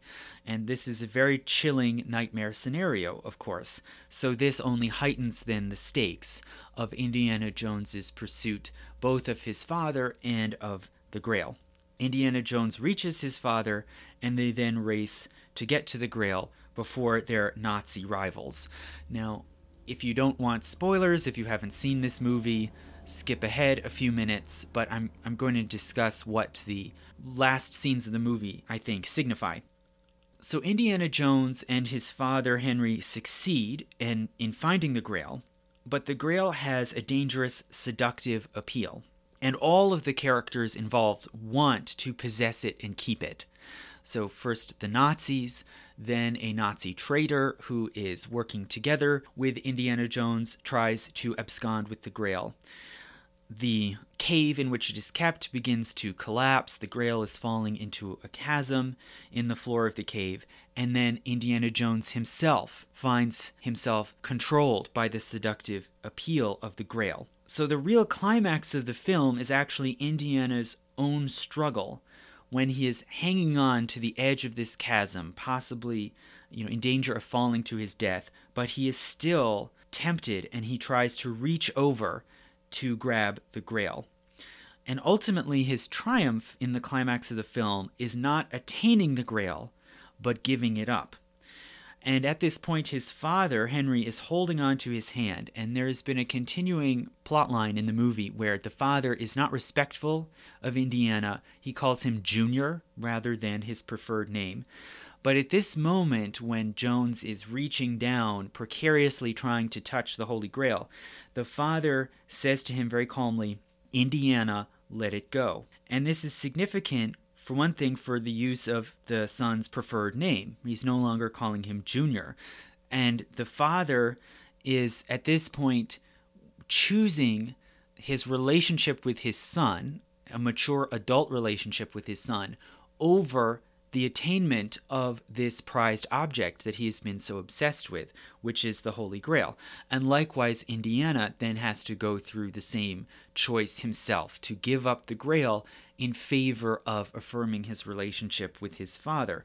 So the message you can see is pretty clear The desire for power and immortality is destructive and it destroys the bonds that make mortal life meaningful, right? and the the story elevates love of family over power and in this way it's in, it's an anti-faustian parable with the grail although it is regarded as sacred and it is revered nonetheless the great power that the grail represents is the actual villain right even more than the nazis you could say the power of the grail is the real peril so, hence, there is this refiguration of the meaning of the Grail. The Grail represents conflict between worldly power and love. It celebrates humility, which in, is seen in the form of the Grail as a simple cup. So, there's also the famous scene where different characters have to try to choose among an array of different chalices which one is the real Holy Grail. And Indiana Jones has the wisdom to choose a simple almost crude ceramic cup rather than a jeweled gold chalice, which is how the Grail is described in the medieval romances. So you can see here an interesting reversal of the medieval reading of the symbol. In the medieval romances, especially Percival, the Grail quest represents the conflict between sensual indulgence and spiritual purity. The spiritual purity, which is attained in some versions by Percival and in some by Galahad, that spiritual purity then sanctifies and legitimizes power, because both Percival and Galahad become kings, whether of the Fisher King's castle or of Sarras. Both of them enjoy a period of power which they are prepared for by the spiritual quest for the Grail and it's a step towards total transcendence. And that, of course, as you see here in the modern myth of the Grail, as exemplified in Indiana Jones and the Last Crusade, it is almost completely reversed, where now the quest for the Holy Grail is the thing that competes with the appreciation of worldly personal bonds and mortal life. Now, in even more extreme cases, following after Indiana Jones, in even more extreme cases, the Grail completely changes into a sinister symbol representing the corruption of power. And for instance, in the television show Merlin, which I've been watching, the television show, the British show Merlin, is a another modern retelling of the Arthur mythos, and this is one that completely expurgates religion. There is no reference at all to Christianity or the church the Holy Grail does appear, but it is used by Arthur's enemy Morgan in order to create an immortal army. So, in this way, the danger, the threat that is only referred to in Indiana Jones is actually realized in Merlin. And in this version, it's not actually called the Holy Grail because it's its whole significance has changed so completely that you can't even call it that name anymore. Rather, it's simply called the Cup of Life. And the cup has a magical, life giving power that is not holy at all. It has completely lost any air of sanctity, and in this way, it is fully Faustian. And there's finally there's a further sign that I think is interesting to look at from recent years that shows how the new secularized and Faustian view of the Holy Grail is now basically taken for granted and can be invoked as a kind of shorthand for the seductive and corrupting allure of power. And that is in Jay Z's album called Magna Carta Holy Grail. So, Magna Carta Holy Grail was released in 2013, and it was the 12th studio album released by Jay Z, which I think is significant. You know, the, the number of the 12 disciples, the 12 parts of Idylls of the King. It was, I think, Jay Z understood it as kind of a completion and culmination of his work. And it, it was spoken of as a kind of culminating magnum opus. And in producing it, he brought in other major talents and stars, such as Frank Ocean and Beyonce. The title, of course, invokes powerful phrases with overtones of solemnity and great moment connected to the Middle Ages. Right, so so he's clearly trying to draw on sort of the legacy of the the greatest symbols of medieval Western civilization, and the whole album is is striking and dramatic and very unusual for hip hop. The cover art shows marble statues of a man and a woman. So he's clearly building up this sort of air of drama that seems like a disjuncture from the normal images of hip hop. Originally, the album was just supposed to be titled Magna Carta, and so you could see it as sort of evoking a great document, right? That this is sort of his great document or great testament. But he ended up adding in the song Holy Grail, which he had written for, for a different album where he was collaborating with Kanye West. But he liked it so much that he reappropriated the song, put it in as the beginning of this Magna Carta album, and renamed the album Magna Carta Holy Grail. And the song itself is extremely unusual. It's very slow paced for a rap song, and it has alternating rapped verses and sung choruses. So the, the repeating chorus of the song is sung in a high, almost f- falsetto tone, in a sort of torch song style by Justin Timberlake. So, in a lot of ways, you can see it as kind of appropriating the, the, the sort of mood and style of, of Justin Timberlake's work into this hip hop song.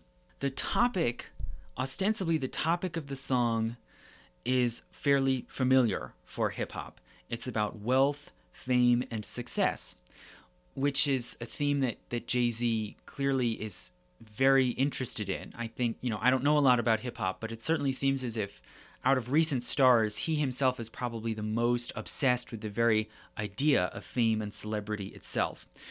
And the first verse has references woven into it to celebrities and stars such as Mike Tyson, Kurt Cobain, and MC Hammer, all of which were in some way destroyed by fame, whether by the fear of being corrupted or the inability to keep public favor, the sort of unpredictability, the ups and downs of fame.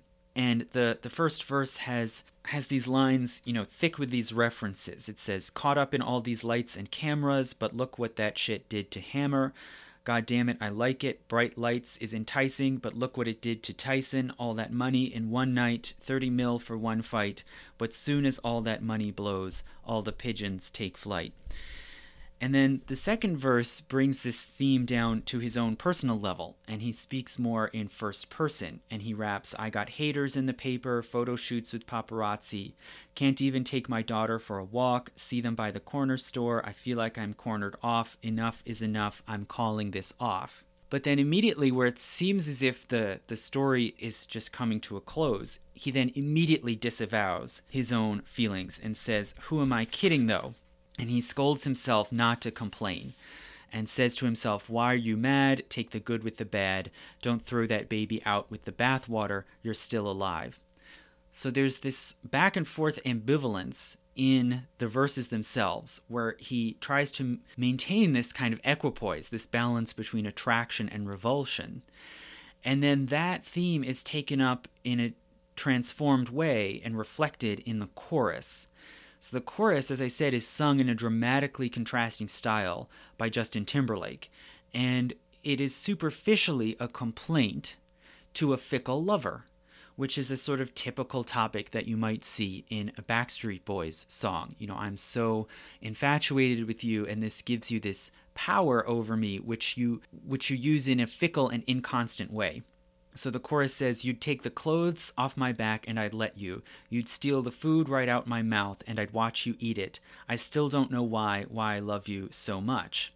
So, where the, whereas this begins on a sort of, you could say, familiar note, it gradually becomes clear that this harsh lover is fame itself. It's a personification of fame. And it goes on to say, You curse my name in spite to put me to shame, hang my laundry in the streets, dirty or clean. So, you know, the image of dirty laundry being hung out is about you know, personal affairs being exposed. So the chorus can be seen as the main speaker's own inner voice coming out, but in a more naive and childlike form. In the middle here, the chorus then shifts key, so it musically shifts key, and it then casts the lover not just as a fickle mistress, but as an object of mystery, as an enigma. Timberlake starts to sing, and baby, it's amazing I'm in this maze with you. I just can't crack your code. One day you're screaming you love me loud, the next day you're so cold. So, all through this chorus, the connection to the Holy Grail in the title is unclear and implicit. It's not totally explained. The phrase crack your code might be a reference, for one thing, to the Da Vinci Code, which revolves around a theory about the Holy Grail. But the chorus ultimately ends by trailing off, with, with Timberlake singing, Sipping from your cup till it runneth over. So this is clearly evoking the biblical image of my, my cup runneth over, representing good fortune and prosperity. But the background, if you look at the music video, when he is singing this, the background image shows a pyramid of champagne glasses, which are collapsing and shattering, which seems to represent the fragility of fame, fortune, and power, abundance, prosperity, which is now collapsing, and again, the sort of wide chalice like shape of the champagne glasses is evocative of the Holy Grail. And finally, the final verse of the song heightens the tension with a sense of being consumed and drained. That fame ultimately is parasitic and it, it saps the life force. Jay Z says, You get the air out my lungs whenever you need it, and you take the blade right out my heart just so you can watch me bleeding. I still don't know why, why I love you so much. So again here the, that same phrasing then unites together the verse and the chorus.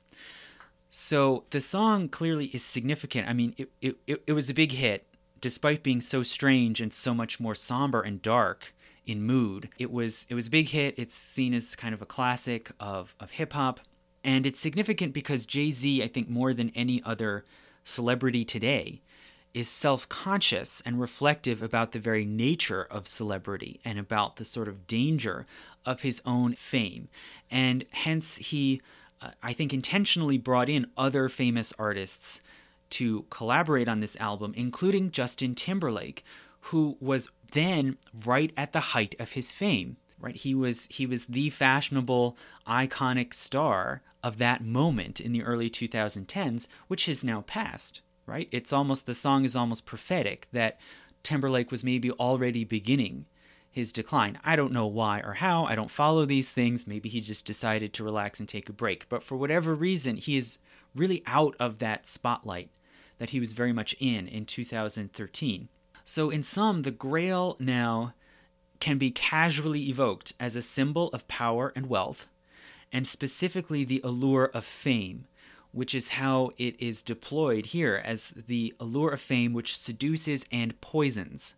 And specifically, fame promises immortality. It promises immortality, but at the price of losing one's soul. So, in this way, the song, I think, completes an almost total reversal of the Grail into a sinister Faustian symbol, but also as a code, right? It still has this allure of mystery, a code which, if cracked, offers access to this mysterious power.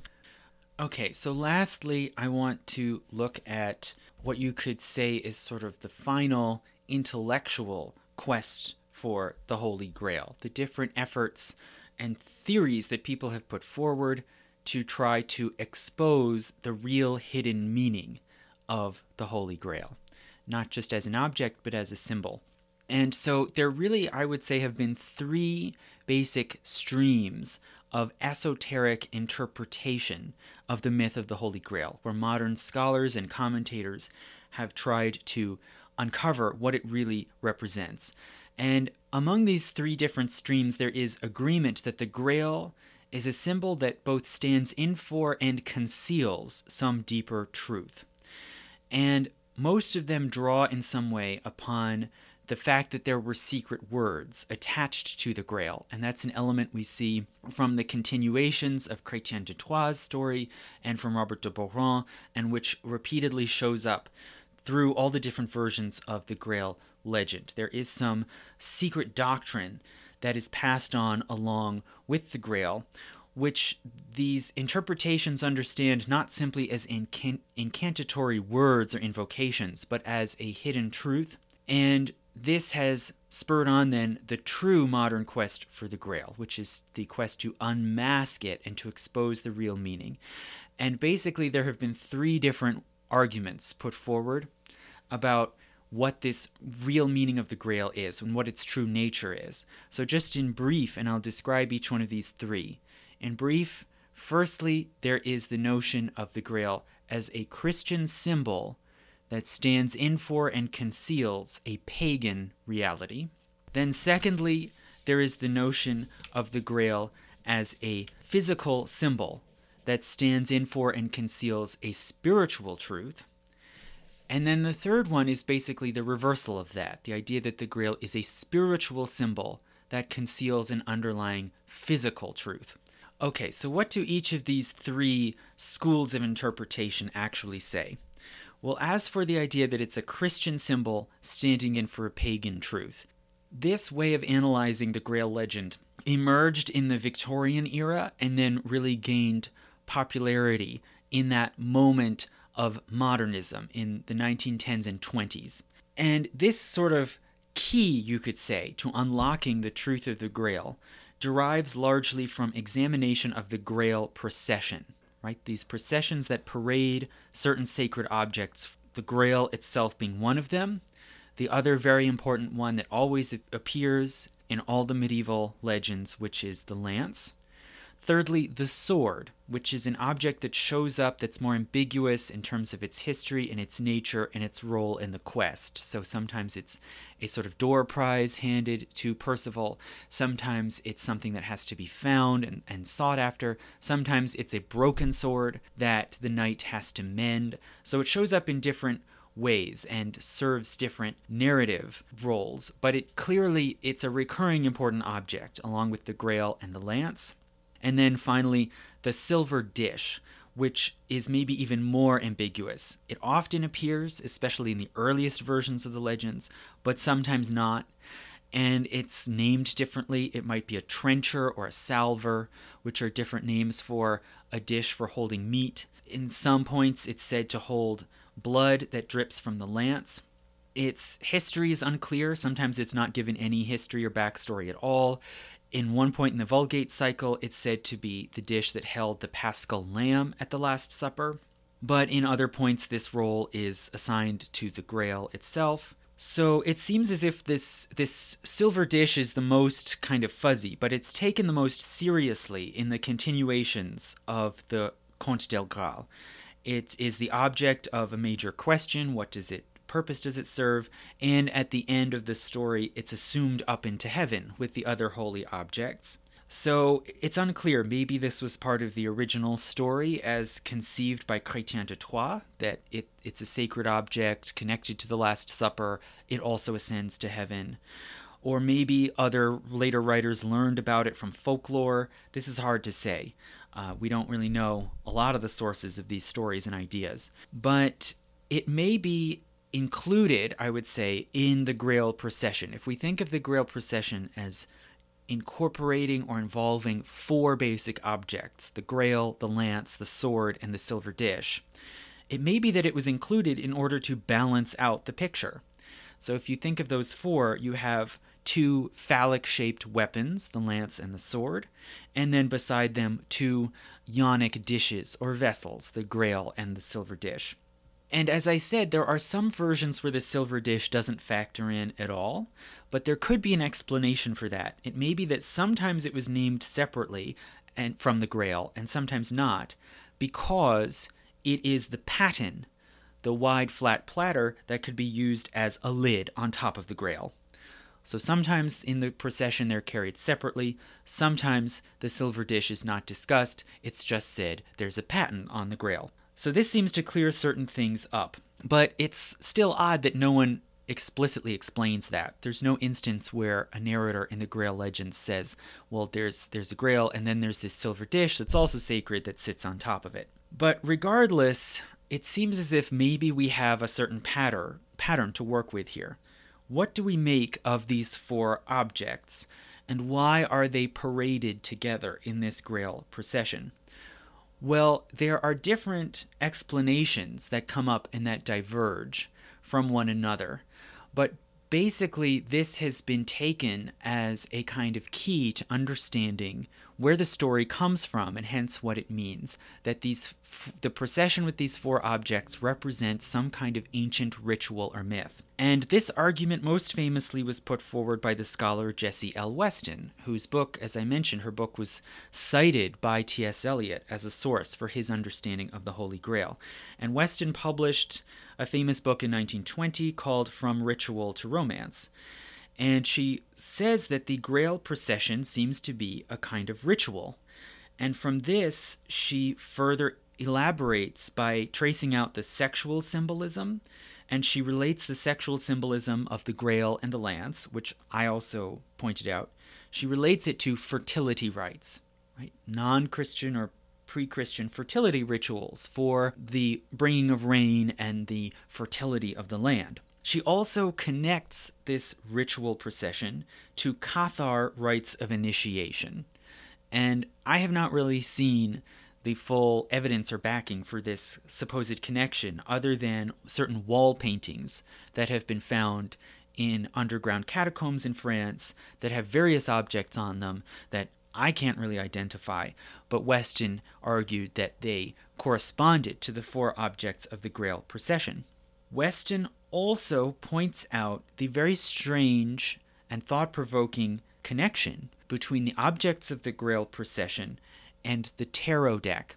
So traditional tarot decks from the Middle Ages have four suits, right? They're and they're similar or parallel to the four suits of playing cards. But in a tarot deck, those suits generally are wands, cups, swords, and pentacles, or some sort of uh, metallic object with a star figure. So there's this strange similarity where the wand is like the lance, the cup arguably is like the grail, the sword is the sword, and the pentacle corresponds in some way to the silver dish, and sometimes pentacles in tarot decks are seen as silver objects. So there is a strange similarity here, and it seems as if maybe there is some sort of complex of related ritual practices which involve sexual symbolism and also involve divination through the interpretation of objects right? Tarot are often used as uh, as divinatory objects, where the the learned person must somehow uncover the symbolic and prophetic meanings of the objects as they appear, which seems strangely similar then to the Grail procession, where the hero Percival must ask and learn the symbolic meanings and purposes of the objects. So it certainly looks as if there's some connection here. And Jessie L. Weston and her supporters make a great deal about this. They theorize about surviving pagan fertility cults and their rituals and initiation and so on. But there are problems here, one of which is that tarot decks are only known to have existed from the later 1300s onward. Maybe they have deeper roots, but there's no evidence going back any earlier than that. In other words, the Grail story long predates the tarot deck. Is there is there a connection? Maybe, but maybe it flows the other way. Maybe the tarot deck was in some way patterned on the images of the Grail legend. Furthermore, the tarot deck is not definitely known to have been used for divination until even later, in the 1700s. As far as we know, in the 13 and 1400s, they were just used for games, like playing cards. Also, the evidence, as I said, for Cathar, a connection to the Cathars and their initiations is very weak. For one thing, we don't know anything at all about supposed rites of initiation in the Cathar Church other than the so called kiss of peace, which doesn't involve any kind of physical objects.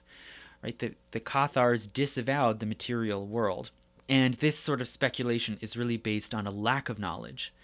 There is no strong evidence, hence, for an initi- initiatory cult around the objects of the Grail procession, but one could still argue for some sort of conceptual connection, some sort of literary influence running from ancient pre Christian myths to the Grail romances.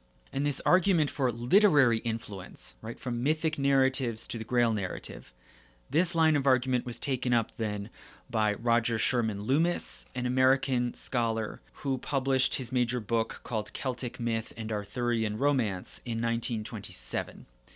And when it comes specifically, so this book examines the whole Arthur cycle, but specifically when it comes to the Grail legend, Loomis draws a connection to a series of Irish Celtic stories involving magical cauldrons.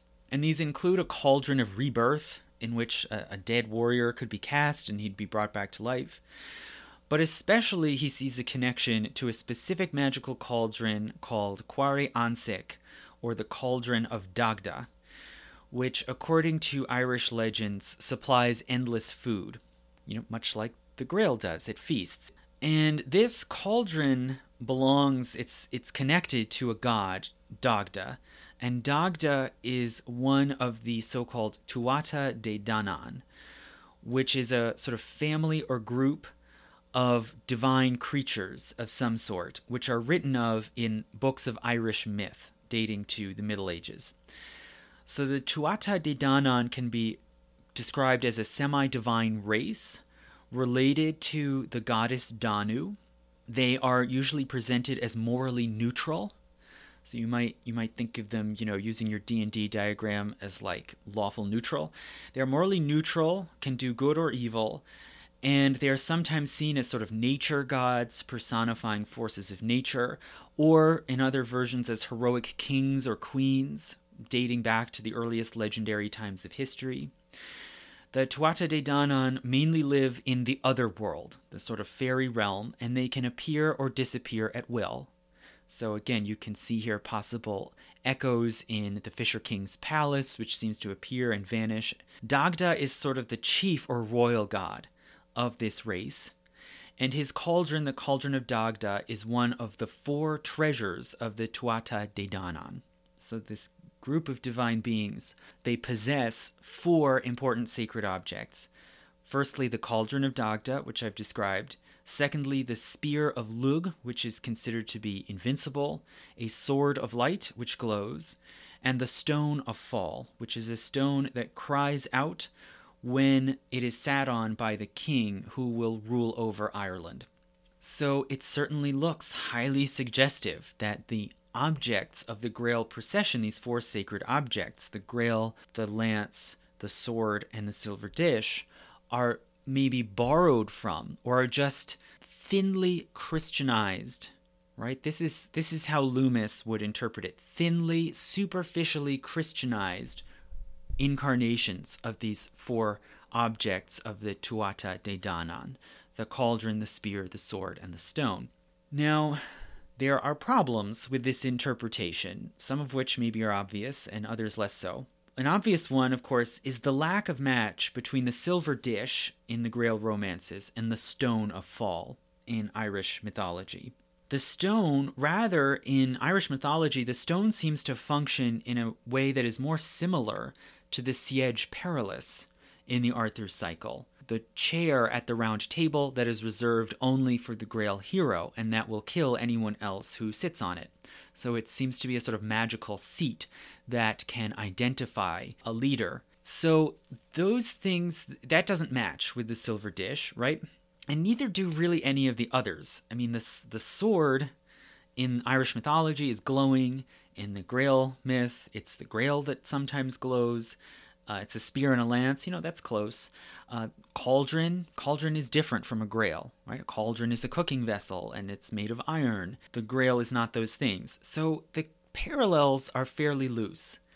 And one could say, well, maybe this is all just coincidence that the, you know, you've got you got some weapons, you got some vessels, whatever. It's not really that close a match, it's just a coincidence. Or maybe you could say that maybe the the Celtic story provided an inspiration but the Grail story is different. And furthermore, another problem is that it's hard to say exactly how old those Celtic stories and legends are. They might not really be all that old. They are recorded in books and manuscripts from the 1400s. And it seems likely that they are older than that, that they go back to the pre Christian age in Ireland, but we don't really know how far back. And it's completely possible that these legends sprang up and developed at about the same time as the Grail legend, and the influence could go either way. Now, lastly, the, the, the most important overriding objection that other scholars have made to this interpretation is that it fails to grapple with the Christian context themes, and meanings of the Grail story. Even if there is some sort of parallel or borrowing here, the story of the Grail is suffused with Christian messages and beliefs.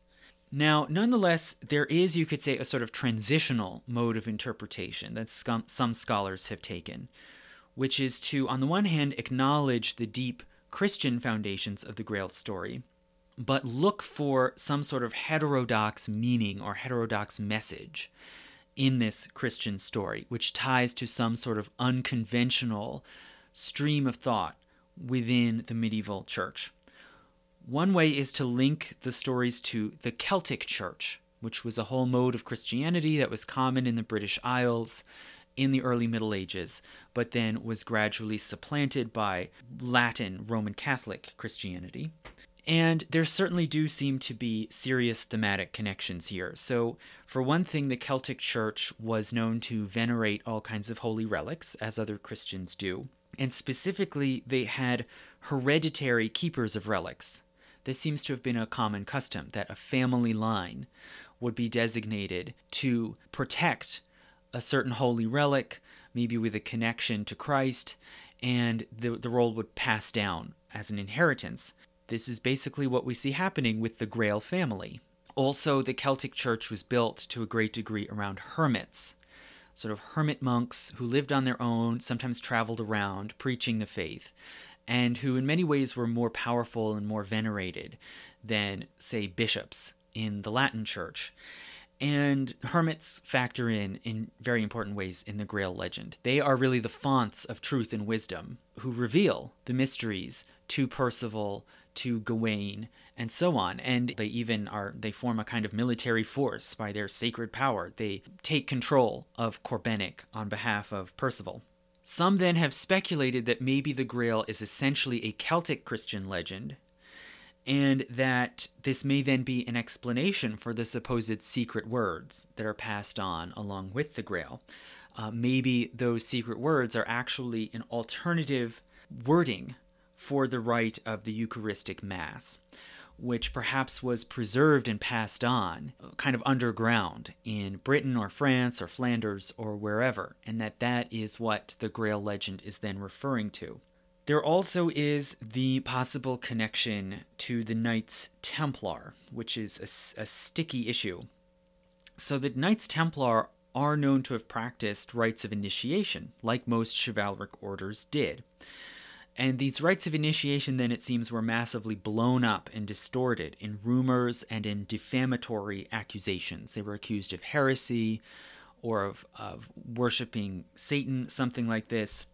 And when it comes to the Knights Templar, there are these sort of weird rumors and accusations about their practices, but they don't seem to relate or resemble in any way anything we see in the Grail legends. So the it, it seems to be more just a kind of conceptual connection that in the eyes of some writers like Wolfram von Eschenbach, the Grail keepers resemble the Knights Templar who for their part defend the Holy Sepulchre in Jerusalem, or at least that was their supposed mission. So this way of interpreting the Grail as a Christian symbol standing in for a pagan reality. It enjoyed a bit of popularity in the early 20th century, but it raised all kinds of criticisms and objections. And while it was it maybe held sway for a time in the 1920s, it then was displaced by an alternative interpretation in the 1930s. And this was to view the Grail as a tangible physical symbol that stands in for and conceals a spiritual truth. So this interpretation reasserts the essentially Christian meaning of the Grail. And it came forth in the 1930s. It looked at the myth through a Christian lens in the context of changing Christian beliefs and practices. And as I said before, there seems to be some sort of connection between the Grail myth and the dispute over the meaning of the Eucharist. So, the Eucharist, or communion, or the Lord's Supper, it goes back certainly to biblical times but it has always had an ambiguous meaning. What exactly is the relationship between this meal of bread and wine and the actual body and blood of Christ? And in the Carolingian era, theologians in the monasteries, the schools of the Car- Carolingian Empire, started to put forward explanations of the Eucharist, and they used the Latin terms veritas and figura in order to mediate the relationship between the Eucharist and Christ. So, veritas, which can mean truth or reality or essence, and figura, appearance. Right? So, some said that the bread of the Eucharistic host is the veritas, while the flesh of Christ is the figura. So, this might be a symbolic reading, right? The communion bread really truly is bread, but it appears, it stands in for, it symbolizes Christ. So you could take this as a symbolic reading, while others, using the same terms, said the reverse. They said the bread is the figura and the flesh is the veritas. So it only appears to be ordinary bread, but truly, in essence, it is Christ. So this could be taken as a literal reading of the sacrament. This disagreement went unresolved for hundreds of years. And the ambiguity continued right into the 11th century, and that's when this ambiguity started to come to a head. So, in the 11th century, some church writers who, who had been uh, versed in Greek, right, not just Latin, but Greek, which has a wider vocabulary with many words of very specific, fine tuned meanings, they started to put forward the idea of transubstantiation using these sort of Greek metaphysics where they argued that the accidents and appearances of the bread and wine remain the same, but when they are consecrated, the substance actually changes and becomes the body and blood of Christ. Now, a prominent dissenter from this view was Berengar of Tours, a French theologian, who disagreed. He, dis- he disapproved of this doctrine of transubstantiation, saying that it was unbiblical, and he argued instead for a spiritual presence of Christ, right? That the bread and wine were not literally Christ, but that there were, that Christ was somehow spiritually infused into them. And his dissent caused a lot of debate, consternation. The doctrine of transubstantiation was becoming more widely accepted in the church. So he was called to a series of synods and, and disputations, and he eventually was forced to relent and defer in the year 1050. But even at that time, it's clear that not everyone totally accepted this view, and we don't know what a lot of the lay people were thinking. Now, at the same time that this doctrine of transubstantiation was more and more becoming the dogma of the church, there also were changes in the practice of how the Eucharist was shared. And the Mass was increasingly ceremonialized. More and more churches and chapels brought in jewels and bells and incense. They brought they began raising the host up to uh, be displayed before the congregants at the moment when it was consecrated, and increasingly the wine was reserved and kept to the priest alone. So the practice of sharing both the bread and the wine with all the worshippers was more and more rare, such that by about 1200 it was extremely rare, and it was normal for only the priest to have the wine and for everyone else to share the bread. So there was ambiguity and shifting ideas about what then is more holy and what ought to be held back. And there was a greater sense that the only the bread represented the communion right and that that's how we talk about it now right communion bread that that is what is shared and that is what physically links together the worshippers whereas the wine is more rarefied so clearly the grail legends must be connected in some way to these changing ideas and practices of the eucharist and another, a further indication that clearly there's a link here is that there was a common notion now among the church that the, the Mass was highly important, it should be highly formalized, ritualized, and that the deacon is an important element. The person who handles the bread and wine on behalf of the priest is very important, and that the deacon represents and stands in for Joseph of Arimathea, this soldier in Jerusalem who handled and prepared the body of Christ for burial. So the idea that the grail has been passed down from Christ to the Fisher King by way of Joseph of Arimathea, it clearly links this uh, increasing ceremonialism around the Mass to the Grail story. But the question then is what is the Grail legend saying? Is it trying to convey some comment about the nature of the Eucharist? Maybe it represents an alternative or dissenting view or a folk view in favor of the idea of the spiritual presence in the bread. It's remarkable that in the Grail legends, as far as I've seen, it's never said outright that the bread is the body of Christ. And instead, we're repeatedly told about the spiritual healing power, the joy that comes from proximity to the Grail. So maybe it's expressing some sort of different view that the, the, the Eucharist is essentially a spiritual event. But this is unclear, again, because the legends do include both physical and spiritual nourishment from the Grail. Both body and spirit are fed by the Grail in those stories.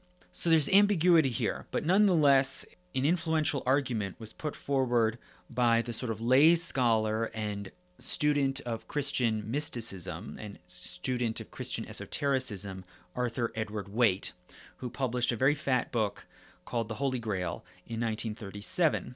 And in this book, Arthur Edward Waite debunks all sorts of prior Celtic theories. Right? He argues that the connections between the Celtic stories and the Grail legends are too slight. There is no clear chronology showing the chain of influence from one to the other. But also on further on the conceptual level, he rejects the assumption that the meaning of a story is reducible to its origins. This is, you could say, in, in my words, I would say this is a kind of genetic fallacy. That if you uncover some prior model or influence, that means that you have found the meaning of the story. Rather, the real meaning must be found in the structure, the themes, the mood of the story itself, and the way that the different elements are assembled and related to each other. And Arthur Edward Waite puts forward a broad critique of Loomis's archaeological approach. He argues that Loomis fails to see how elements fit into a story structure and its ideas. And other scholars similar, similarly have pointed out Loomis's sort of faulty reasoning when it comes to other Arthurian tales, like The Green Knight, where he argues that, well, the, the story of the Green Knight actually is derived from this Irish legend about a monster who offers a beheading game. Uh, but in the Irish stories, this monster is black, and in obviously in the Arthurian romance, he's green. And Loomis argues, well, this was a mistranslation. There's some Irish word gloss that can mean black or gray, and someone mistranslated it as green, and hence the the knight in Sir Gawain and the Green Knight is green. Well, you know, it's easy to see the flaw here green obviously is thematic and meaningful in the story of Sir Gawain and the Green Knight, and it, it served literary purposes. You can't reduce the meaning to just a, a mistranslation of some earlier source. So Arthur Edward Waite broadly rejects that whole mode of interpretation, and he argues that the Grail legend is Christian, it cannot be traced to some underlying pagan reality. And also, he denies or ignores the significance of magic in the entire Grail story. He really goes through to great lengths to try to elevate the quest of the Grail to a spiritual parable, linked specifically to the Holy Spirit. The writing is very prolix, it's elaborate, it's repetitive, uh, you know, so I probably won't read passages directly from it because it's very hard often even to puzzle out what he's saying. But clearly, the last section of his book, he puts forward with great passion this argument that the Grail story is a spiritual parable, that it is invented in order to express an alternative spirituality within the Western Church. So he argues there was a mood of disillusionment with the Vatican and with the worldliness of the Western Church in the Middle Ages. And he argues that even stories like the story of Prester John, which sometimes gets connected to the Grail, Prester John also can be seen as an expression of a longing for a purified and spiritualized church. And he argues that the writers of the romances propose certain facts about this Grail that were clearly significant in sort of setting apart a distinctive, higher spiritual realm within the church, right? Not separate from it, but within it. And he says that they propose a super apostolical succession that carries a secret teaching, right? So the Grail legends allege there is this Grail family that has its own kind of apostolic connection back to Christ, but apart from the entire structure of the church they also have secret words and a secret teaching. So, hence, Grail writers were various learned people around Europe who found a spiritual enlightenment through the Eucharist. And they invented the Grail as a way of representing this ineffable spiritual state. So essentially, he argues the, the meditation on the Eucharist leads to a state of mystical union, right? Which is something that all sorts of mystical writers speak about this sort of inexpressible condition of the soul either merging into God or in the more orthodox Catholic form as directly beholding God. So they speak sometimes of the beatific vision, the sort of vision of perfection that comes from encountering God directly face to face, unmediated. And specifically, Cistercians in the Middle Ages often wrote about this beatific vision. And as we've seen, there is some sort of connection of the Cistercians to the Grail legend, and at least some of the romances were probably written, like Perlesvaus, were probably written by Cistercian monks. But Arthur Edward Waite is very careful to caution this does not mean that the legend came from an institutional or organized church. Rather, it was just the expression of longing and of mystical experience among those who were spiritually enlightened. And this is the meaning of the phrase that mystics sometimes used of a church within the church, right? And he's very careful to say these people did not separate from the church and that this mystical, this sort of mystical realm does not stand against the church.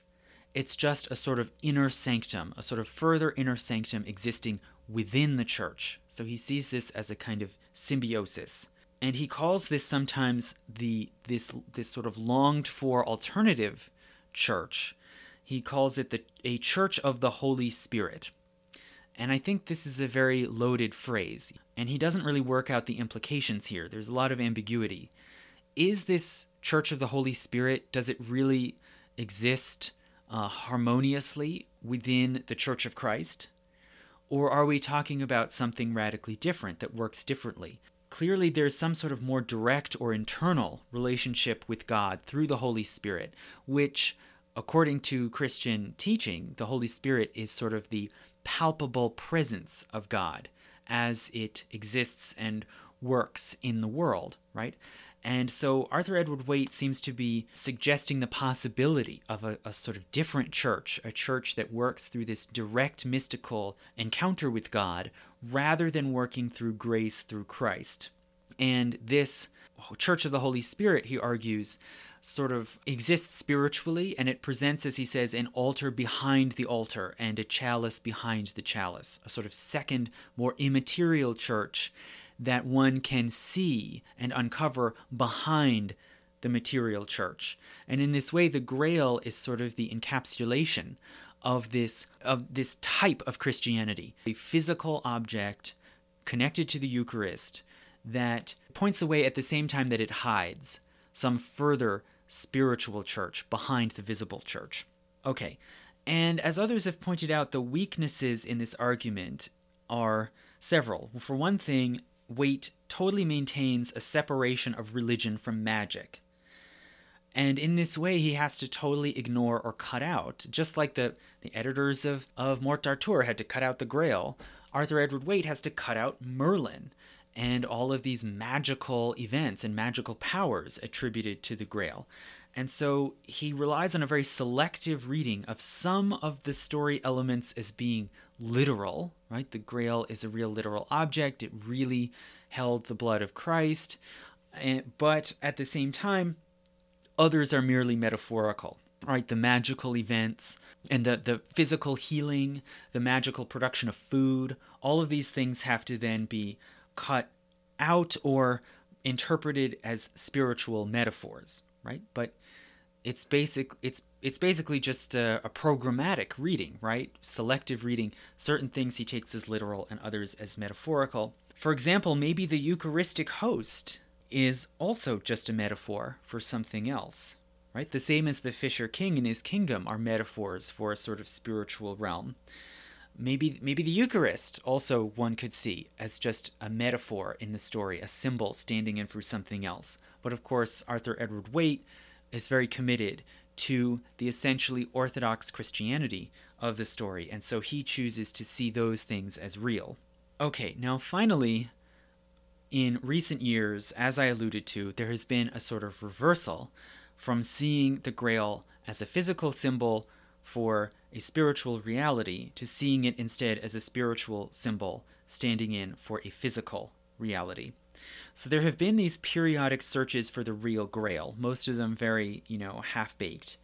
Various candidates have been put forward, sometimes involving the Templars as keepers of this supposed grail. But all of these different ideas have then been co opted and transmuted into a new esoteric theory that the grail is a symbol with a hidden meaning. And this is the bloodline theory, right? And it seems as if this perception of the grail, the idea that the grail is either the vessel that begins a bloodline or that the grail is its is the bloodline itself of Jesus Christ. This was it seems first formulated as far as we know in 1967 where it is hinted at in a, a sort of typically uh, oblique way. It's hinted at in a French book originally titled L'Or de Rennes, the Gold of Rennes, and then later also called Trésor Maudit, or Cursed Treasure. And this book was written, co written by three French researchers, in scare quotes. And the book claims that there was a treasure of some sort, possibly originally belonging to the Templars or maybe before them to the Visigoths, that was held at the castle at Rennes, or Rennes-le-Château, in southwestern France. And it claims that this treasure was protected by a hereditary group called the Priory of Sion. So, this is a hereditary cultic group that maintains the Merovingian claim to the throne of France. So, just just briefly, medieval France had three main royal dynasties. First, the Merovingians of Frankish extraction, then the Carolingians who displaced them, and then later the Capetians. So, supposedly, this priory of Sion protects the descendants the bloodline of the Merovingians and maintains that they are the legitimate rulers of France, which, you know, is really outlandish, but in France it's not so strange because there are still Bonapartists in France, there are still Bourbonists, you know, there are monarchists who want to see one or another dynasty brought back. So it's sort of playing on that theme. There's this priory of Sion that maintains the Merovingian claim to the throne. And this French book was then picked up by a British BBC producer, who, and it then inspired a series of several BBC documentaries, sort of light, pseudo historical, entertaining documentaries through the 1970s. And this BBC producer, Henry Lincoln, then adapted these sort of French theories and conjectures into a book in English called Holy Blood, Holy Grail, which was published in 1982. So Lincoln, he he had read uh, L'Or de Rennes back in 1969, and then he co-wrote, along with a partner, this book elaborating on the story. And Holy Blood, Holy Grail further argues that the treasure in question is the Holy Grail, right? So this idea of the Holy Grail, the the vessel, the cup with the blood of Christ, is then merged and identified with the treasure at Rennes. And then it further argues that the Grail is not a real object. It is rather the Merovingian bloodline, which originally at its root is traceable back to Jesus Christ. So it claims that Christ and Mary Magdalene married, they had children, and some of their descendants at some point went to Gaul. They then married into the French nobility, and their descendants then include the Merovingian kings. And in putting forward this theory, they seize as a crucial piece of evidence, they seize upon a verbal double entendre. So if one looks back to Morte d'Arthur, I quoted this line before in my lectures about the Arthur mythos. In Morte d'Arthur, the ugly woman, who's a sort of prophes- prophetic messenger, confronts Percival and Gawain and tells them that they're going to seek something that they will not find. And that thing, she says, is Sangreal.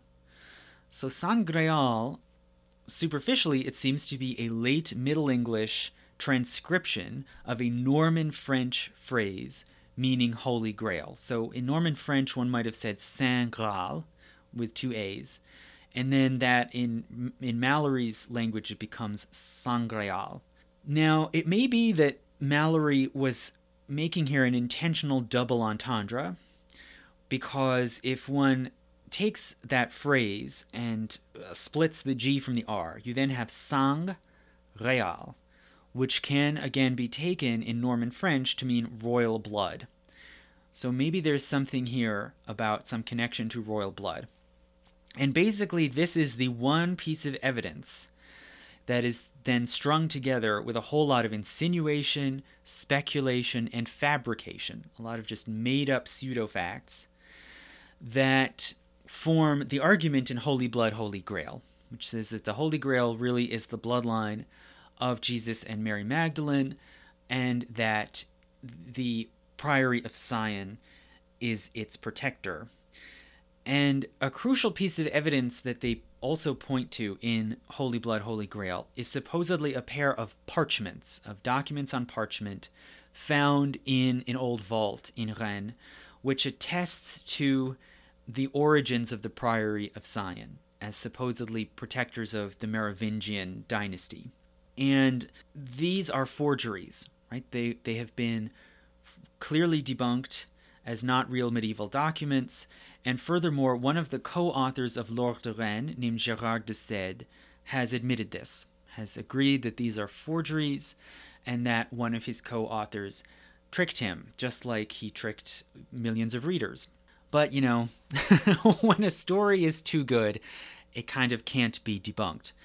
And what is more, this, this book was a bestseller, and it, w- it, it attracted a great deal of attention and controversy through the 1980s no historical scholars signed on to this theory and the basically the theory faded out through the 1990s but then it was taken up again and woven in to a new fictional myth of the grail of course by Dan Brown in the Da Vinci Code which was published in 2003 and then again was an, an enormous bestseller and was made into a movie in 2006. And I won't go into all the gory details. Many people have read that book or seen the movie. I don't need to recap the whole thing here. But the plotline involves tracing, the, the main heroes tracing and locating and contacting the Priory of Sion and discovering their secret. And that has given us sort of whole new second life to this theory of the Grail as a symbol of a physical reality many people read the Da Vinci Code and it's a piece of fiction. It's a perfectly fine piece of fiction. I haven't read it. A lot of people like it. That's great. But clearly, a lot of its appeal is sort of dressing up the, the appearance of possible reality behind this theory. And that in turn is very appealing, I think, because it can draw on the aura of mystery surrounding the original Grail myth right? There are still these sort of associations of mystery and power in the image of the Grail. So it can draw on that while at the same time rejecting the metaphysics and the theology supposedly connected to the Grail. So in this way, by by entertaining this sort of crackpot theory, one can have your cake and eat it too.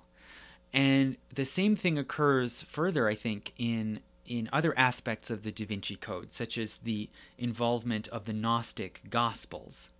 So Dan Brown, I think, you know, he's writing fiction, he can write whatever the heck he wants, but he misrepresents the nature of the Gnostic Gospels, claiming that the Gospels attest to some physical relationship between Jesus and Mary Magdalene, and hence to a more human and ordinary Jesus as opposed to the dogmas of the Catholic Church, when in fact the opposite is true. The Gnostic Gospels do not show a more human Jesus, quite the opposite. They show a more purely spiritual Jesus, and some of them are even docetic in the sense that they argue that there was, that Jesus had no actual physical existence at all. He was merely a spiritual apparition.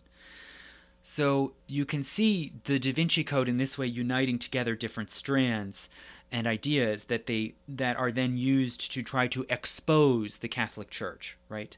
Uh, so there's there's this sort of new quest, right? The new quest of the Grail now is to sort of unmask and undermine the religious power of the Catholic Church and they draw on this Priory of Sion theory, the Holy Grail, and the Gnostic Gospels, but use them in a sort of selective or misleading way only to say what we want, only to say things that are in line with kind of modern, secular metaphysical sensibilities. Now, this theory of the Jesus bloodline, for all of its strengths and weaknesses, it has jumped out of fiction. Again like the original grail jumped out of the arthur mythos. It's jumped out of fiction and it's been taken up now by sort of modern revivalist groups. Groups like the masonic order of the knights templar the new celtic church. There's a sort of revival celtic church now in the british isles and by jacobite clubs and associations.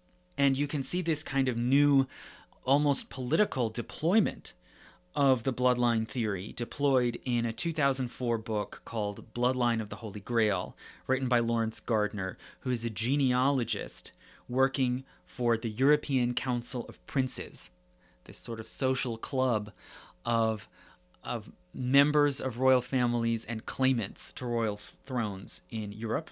And this book uses very dubious hermeneutic techniques in order to find hidden codes to support the bloodline theory, which strikes me as a kind of new revival, really, of like the late Victorian quest to find codes in the Bible, codes in Shakespeare.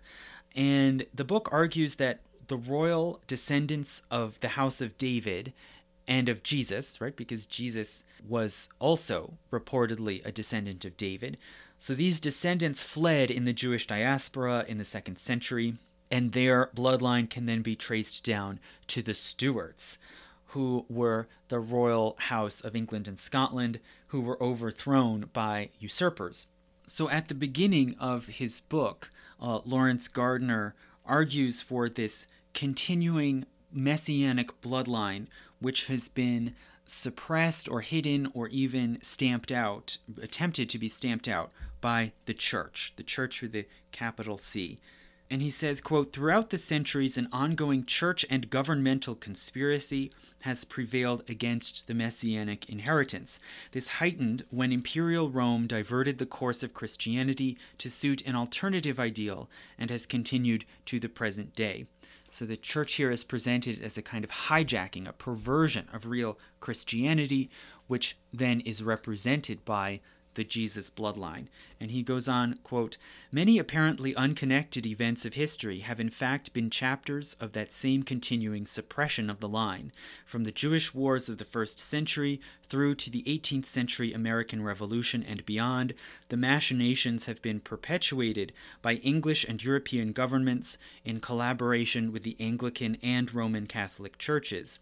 In their attempts to constrain the royal birthright of Judah, the high Christian movements have installed various regimes, including Britain's own house of Hanover, Saxe, Coburg, Gotha. So, you see here this appeal, I think, to the instinct the desire to find a hidden truth, a hidden meaning, not only in certain texts, but in history itself, to sort of look over the events of history as a sort of code with a hidden meaning that can uh, that can be uncovered with the right key. The key here being the Jesus bloodline, and furthermore that sort of quest for the hidden truth of history is then yoked to a very old-fashioned political cause, the Jacobite cause of the House of Stuart against the Hanovers. And the way he words it here, you know, Hanover, Saxe Coburg Gotha, he's further linking it to the present Windsor royal family of Britain. So you know, I don't know if the Queen sees this as, as a real threat, but certainly that is how these sort of new antiquarian esoteric questers are trying to present this sort of hidden truth of the Jesus bloodline. So the new Grail myth in this way is co opted into royal restorationism. Okay, so now finally, what are final observations or points that I would make about the myth of the Holy Grail and its meanings. So I've already pointed out some things like the very suggestive connections to Islamic or Middle Eastern origins and to stories like the Alexander romance. Well, lastly, I'll just put forward two other, I think, fairly simple points about the inherent meaning of the Grail itself and about the wider meaning of the story, the legend surrounding the Holy Grail. So, firstly, on the simple symbolic level, what does the Grail represent? It can be linked to very specific phenomena like the Eucharist, it can be linked to very abstract ideals of perfection. But more fundamentally, there's something very straightforward about the Holy Grail that I think has not been adequately discussed, which is that the Grail is fundamentally a vessel for the serving of food and especially for the sharing of food. It is an implement of feasting. It is big and wide and repeatedly in, in literary references to other objects, you know, other things called grazal, and in the Grail legend itself. We see food being served, copious food being served out of the Grail and shared among a gathering, a fellowship. So the Grail is a dish big enough to serve more than one person. It is made for feasting and sharing. And it is associated, in, theologically, it's associated with Passover, which is a shared ceremonial meal, with the Last Supper, and with the Eucharist, which also at its root is a shared meal of bread and wine among the fellowship. So, hence the repeated emphasis of the Grail's ability to feed many people it is reminiscent of miracles in the New Testament, like Christ's feeding of the multitude with bread and fish, right? And fish again appear as important symbols in the Grail legend. And the association of the Grail with constant references to tastes and smells, the, the appealing taste of delicious food, the smell of spices. In all of these ways, I think the Grail fairly simply represents the spiritual and social power of sharing food, or as it's sometimes put very pithily, breaking bread, right? Relationships, bonds that can even be sacred bonds that are ritualized by the breaking and sharing of food, especially bread. And I think that a lot of what the Grail legend is conveying is the sort of transformative power, how this can be transformative both on the individual level in the healing of people's souls and also on the social level, the healing of a society, a country, a realm through the sharing of food. And, uh, you know, just again to go back to these very suggestive and intriguing connections, uh, if we think back, according to the argument about the chalice of Doña Urraca, which I think maybe did play some role in inspiring ideas and stories about the Grail, how does it end up going from Jerusalem to Spain? It's because the Spanish Islamic Emirate of Denia gave food to the people of Jerusalem.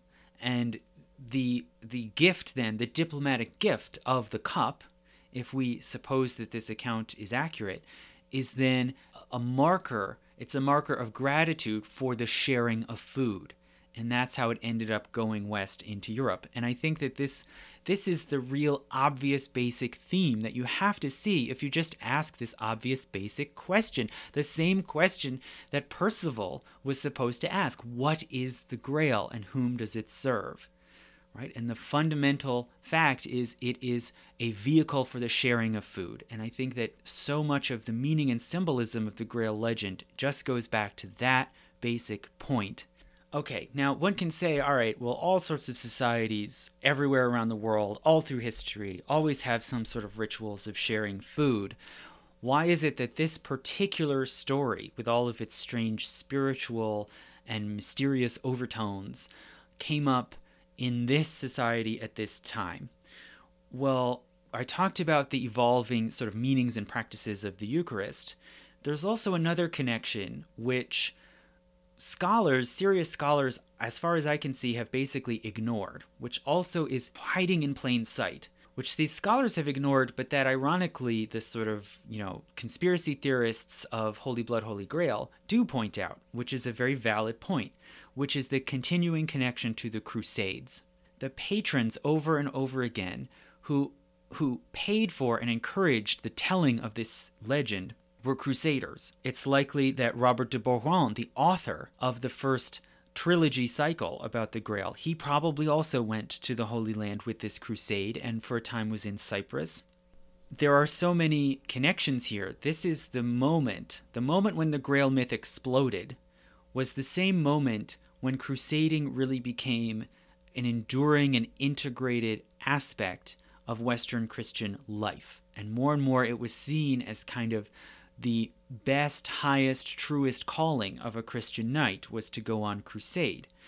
And the Grail legend, in this way, I think, can be seen to put a spiritual purpose onto martial life, right? To give an elevated spiritual meaning to the life of the knight, basically in the same way as crusading, just putting it into this symbolic narrative parable. So this story developed, as I said, when crusading was really becoming a regular, almost required activity of the Western upper class, and it was the time when there was a flood of holy relics coming into the West, not only from Palestine, but also from Constantinople, after the Fourth Crusade in 1204, when the Crusaders sacked Constantinople. They didn't get a lot of money out of that action, but they got a lot of holy relics, one of them eventually being the Crown of Thorns, which was transferred from Constantinople to Paris. And this, I think, almost surely inspired many of the ideas and stories around the Holy Grail, right? The Fourth Crusade happened basically right in the middle of the golden period of the Grail romances. So maybe it didn't inspire Chrétien de Troyes, but it surely had an influence on the later Grail romances in the 1210s, 1220s, like the Vulgate cycle.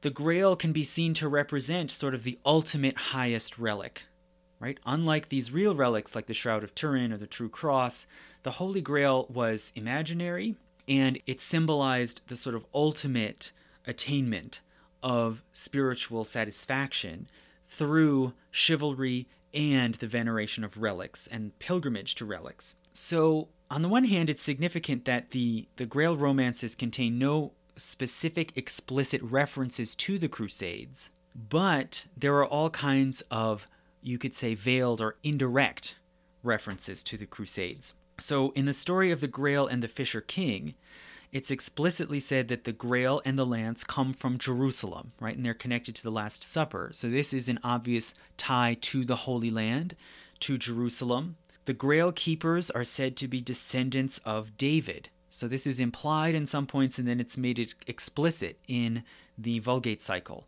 This is the Davidic line tracing back again to the Holy Land. The sword that is given to Percival in the original Conte del Graal is said to have an Eastern look to it, as if it came from Greece or Arabia. And similar references like this happen then in other Grail romances too, where great objects, you know, cloth or or weapons or, or vessels are seen, are perceived as somehow Eastern and connected to the Eastern world. And if one looks then at the arc too of the wasteland, of what happens with the wasteland, how it is made physically dead because the leaders are spiritually dead. This is very closely reminiscent of the Holy Land and how it is discussed by the Old Testament prophets. There is this continuing connection between the moral and spiritual health of the people, or even specifically of the ruler, and the health and fertility of the land. And for example, if one looks in Isaiah chapter 30, the Isaiah the prophet puts forward this threat of drought and famine, but he promises that the land still can be healed. He exhorts the Israelites to cleanse themselves spiritually of idolatry and of sin and he says quote then you will desecrate your idols overlaid with silver and your images covered with gold you will throw them away like a menstrual cloth and say to them away with you he will also then send you rain for the seed you sow in the ground, and the food that comes from the land will be rich and plentiful. So, this seems to almost prefigure then the story of the suffering and healing of the Fisher King's land. And in that passage where he says, the food that comes from the land will be rich and plentiful, that word for food is sometimes translated in other translations as bread. You will have abundant bread. And again, the grail is a bread carrying dish. And the Fisher King specifically can be seen as very reminiscent of the penitent David, as seen in the Book of Kings and the Psalms, where he is a king who is worn down by his sin and is looking for purification and redemption. And then, further specifically, if we look specifically at Wolfram's version in Parzival, there are many references to the East. He claims that he has gotten his information from an Arabic source. There is a character who is a Saracen who shows up, who is Percival's half brother Feirefiz. He shows up and he bonds with Percival, and then later converts and embraces Christianity. And the whole story of Percival and Feirefiz can be seen as very reminiscent of the story of Ishmael and Isaac, right? These two half brothers who are set against one another, half brothers with the same father but different mothers, who are set against one another, and Ishmael was traditionally understood as the ancestor of the Arabs, right? So there's this echo of Isaac and Ishmael than in this the Wolfram story of Percival and Feirefiz, but in in that version, in the Grail romance, they make up and they marry into they marry together into the same family and they uh, embrace the same faith. And finally, and most importantly, the the early Grail stories say that the Grail appeared, it was attained, and then later it disappeared from the earth. And there's this great wistfulness to the end of the story. And this, I think, can be seen to parallel the temporary gain and then loss of Jerusalem for the Crusaders, right? This sort of the site of, of the holiest you know the center of the world the, the place where jesus died and resurrected that's full of these holy relics it was amazingly miraculously attained by this kind of half-baked and very naive expedition in the 1090s then it was lost in 1187 so in other words the the beginning of the grail legend might be about 1180 so at that time the crusaders did still control jerusalem. But just as the Grail legend was taking off and being elaborated and and reworked in many versions, that was the time when Jerusalem was lost. And I think that almost surely this sense of the holiest thing, the highest goal of, of Christianity being gained but then lost again, and that sense of sort of spiritual suffering and spiritual punishment almost surely inspired how people elaborated the Grail legend. Now, why have these, I think, very strong connections between the Grail legend and the Holy Land and between the quest for the Holy Grail and the Crusades? Why has this been so ignored by scholars? Well, I suspect that it's because the Templar question has muddied the waters, right? The regardless of whether there was any real grail or any actual connection between this purported grail and the Knights Templar, it it has sort of poisoned the well and made scholars want to distance themselves from that sort of stream of largely unfounded theories. But nonetheless, even if one rejects those theories, there clearly has to be some inspiration here. And for instance, the Grail Mass scene, where 12 knights are able to partake of a Eucharistic Mass with the Grail, at the culmination of the Vulgate cycle, it sounds extremely reminiscent to the institution of the crusading knightly orders. And furthermore, Galahad in the Vulgate cycle is understood as chaste and celibate, like the Templars and the Hospitallers, these actual crusading orders who took vows of chastity. So there's very, very heavy thematic connection here, linking, I think, the Grail story to the Crusades and the Crusaders. There's a historical connection through these patrons of the Grail story who were themselves Crusaders.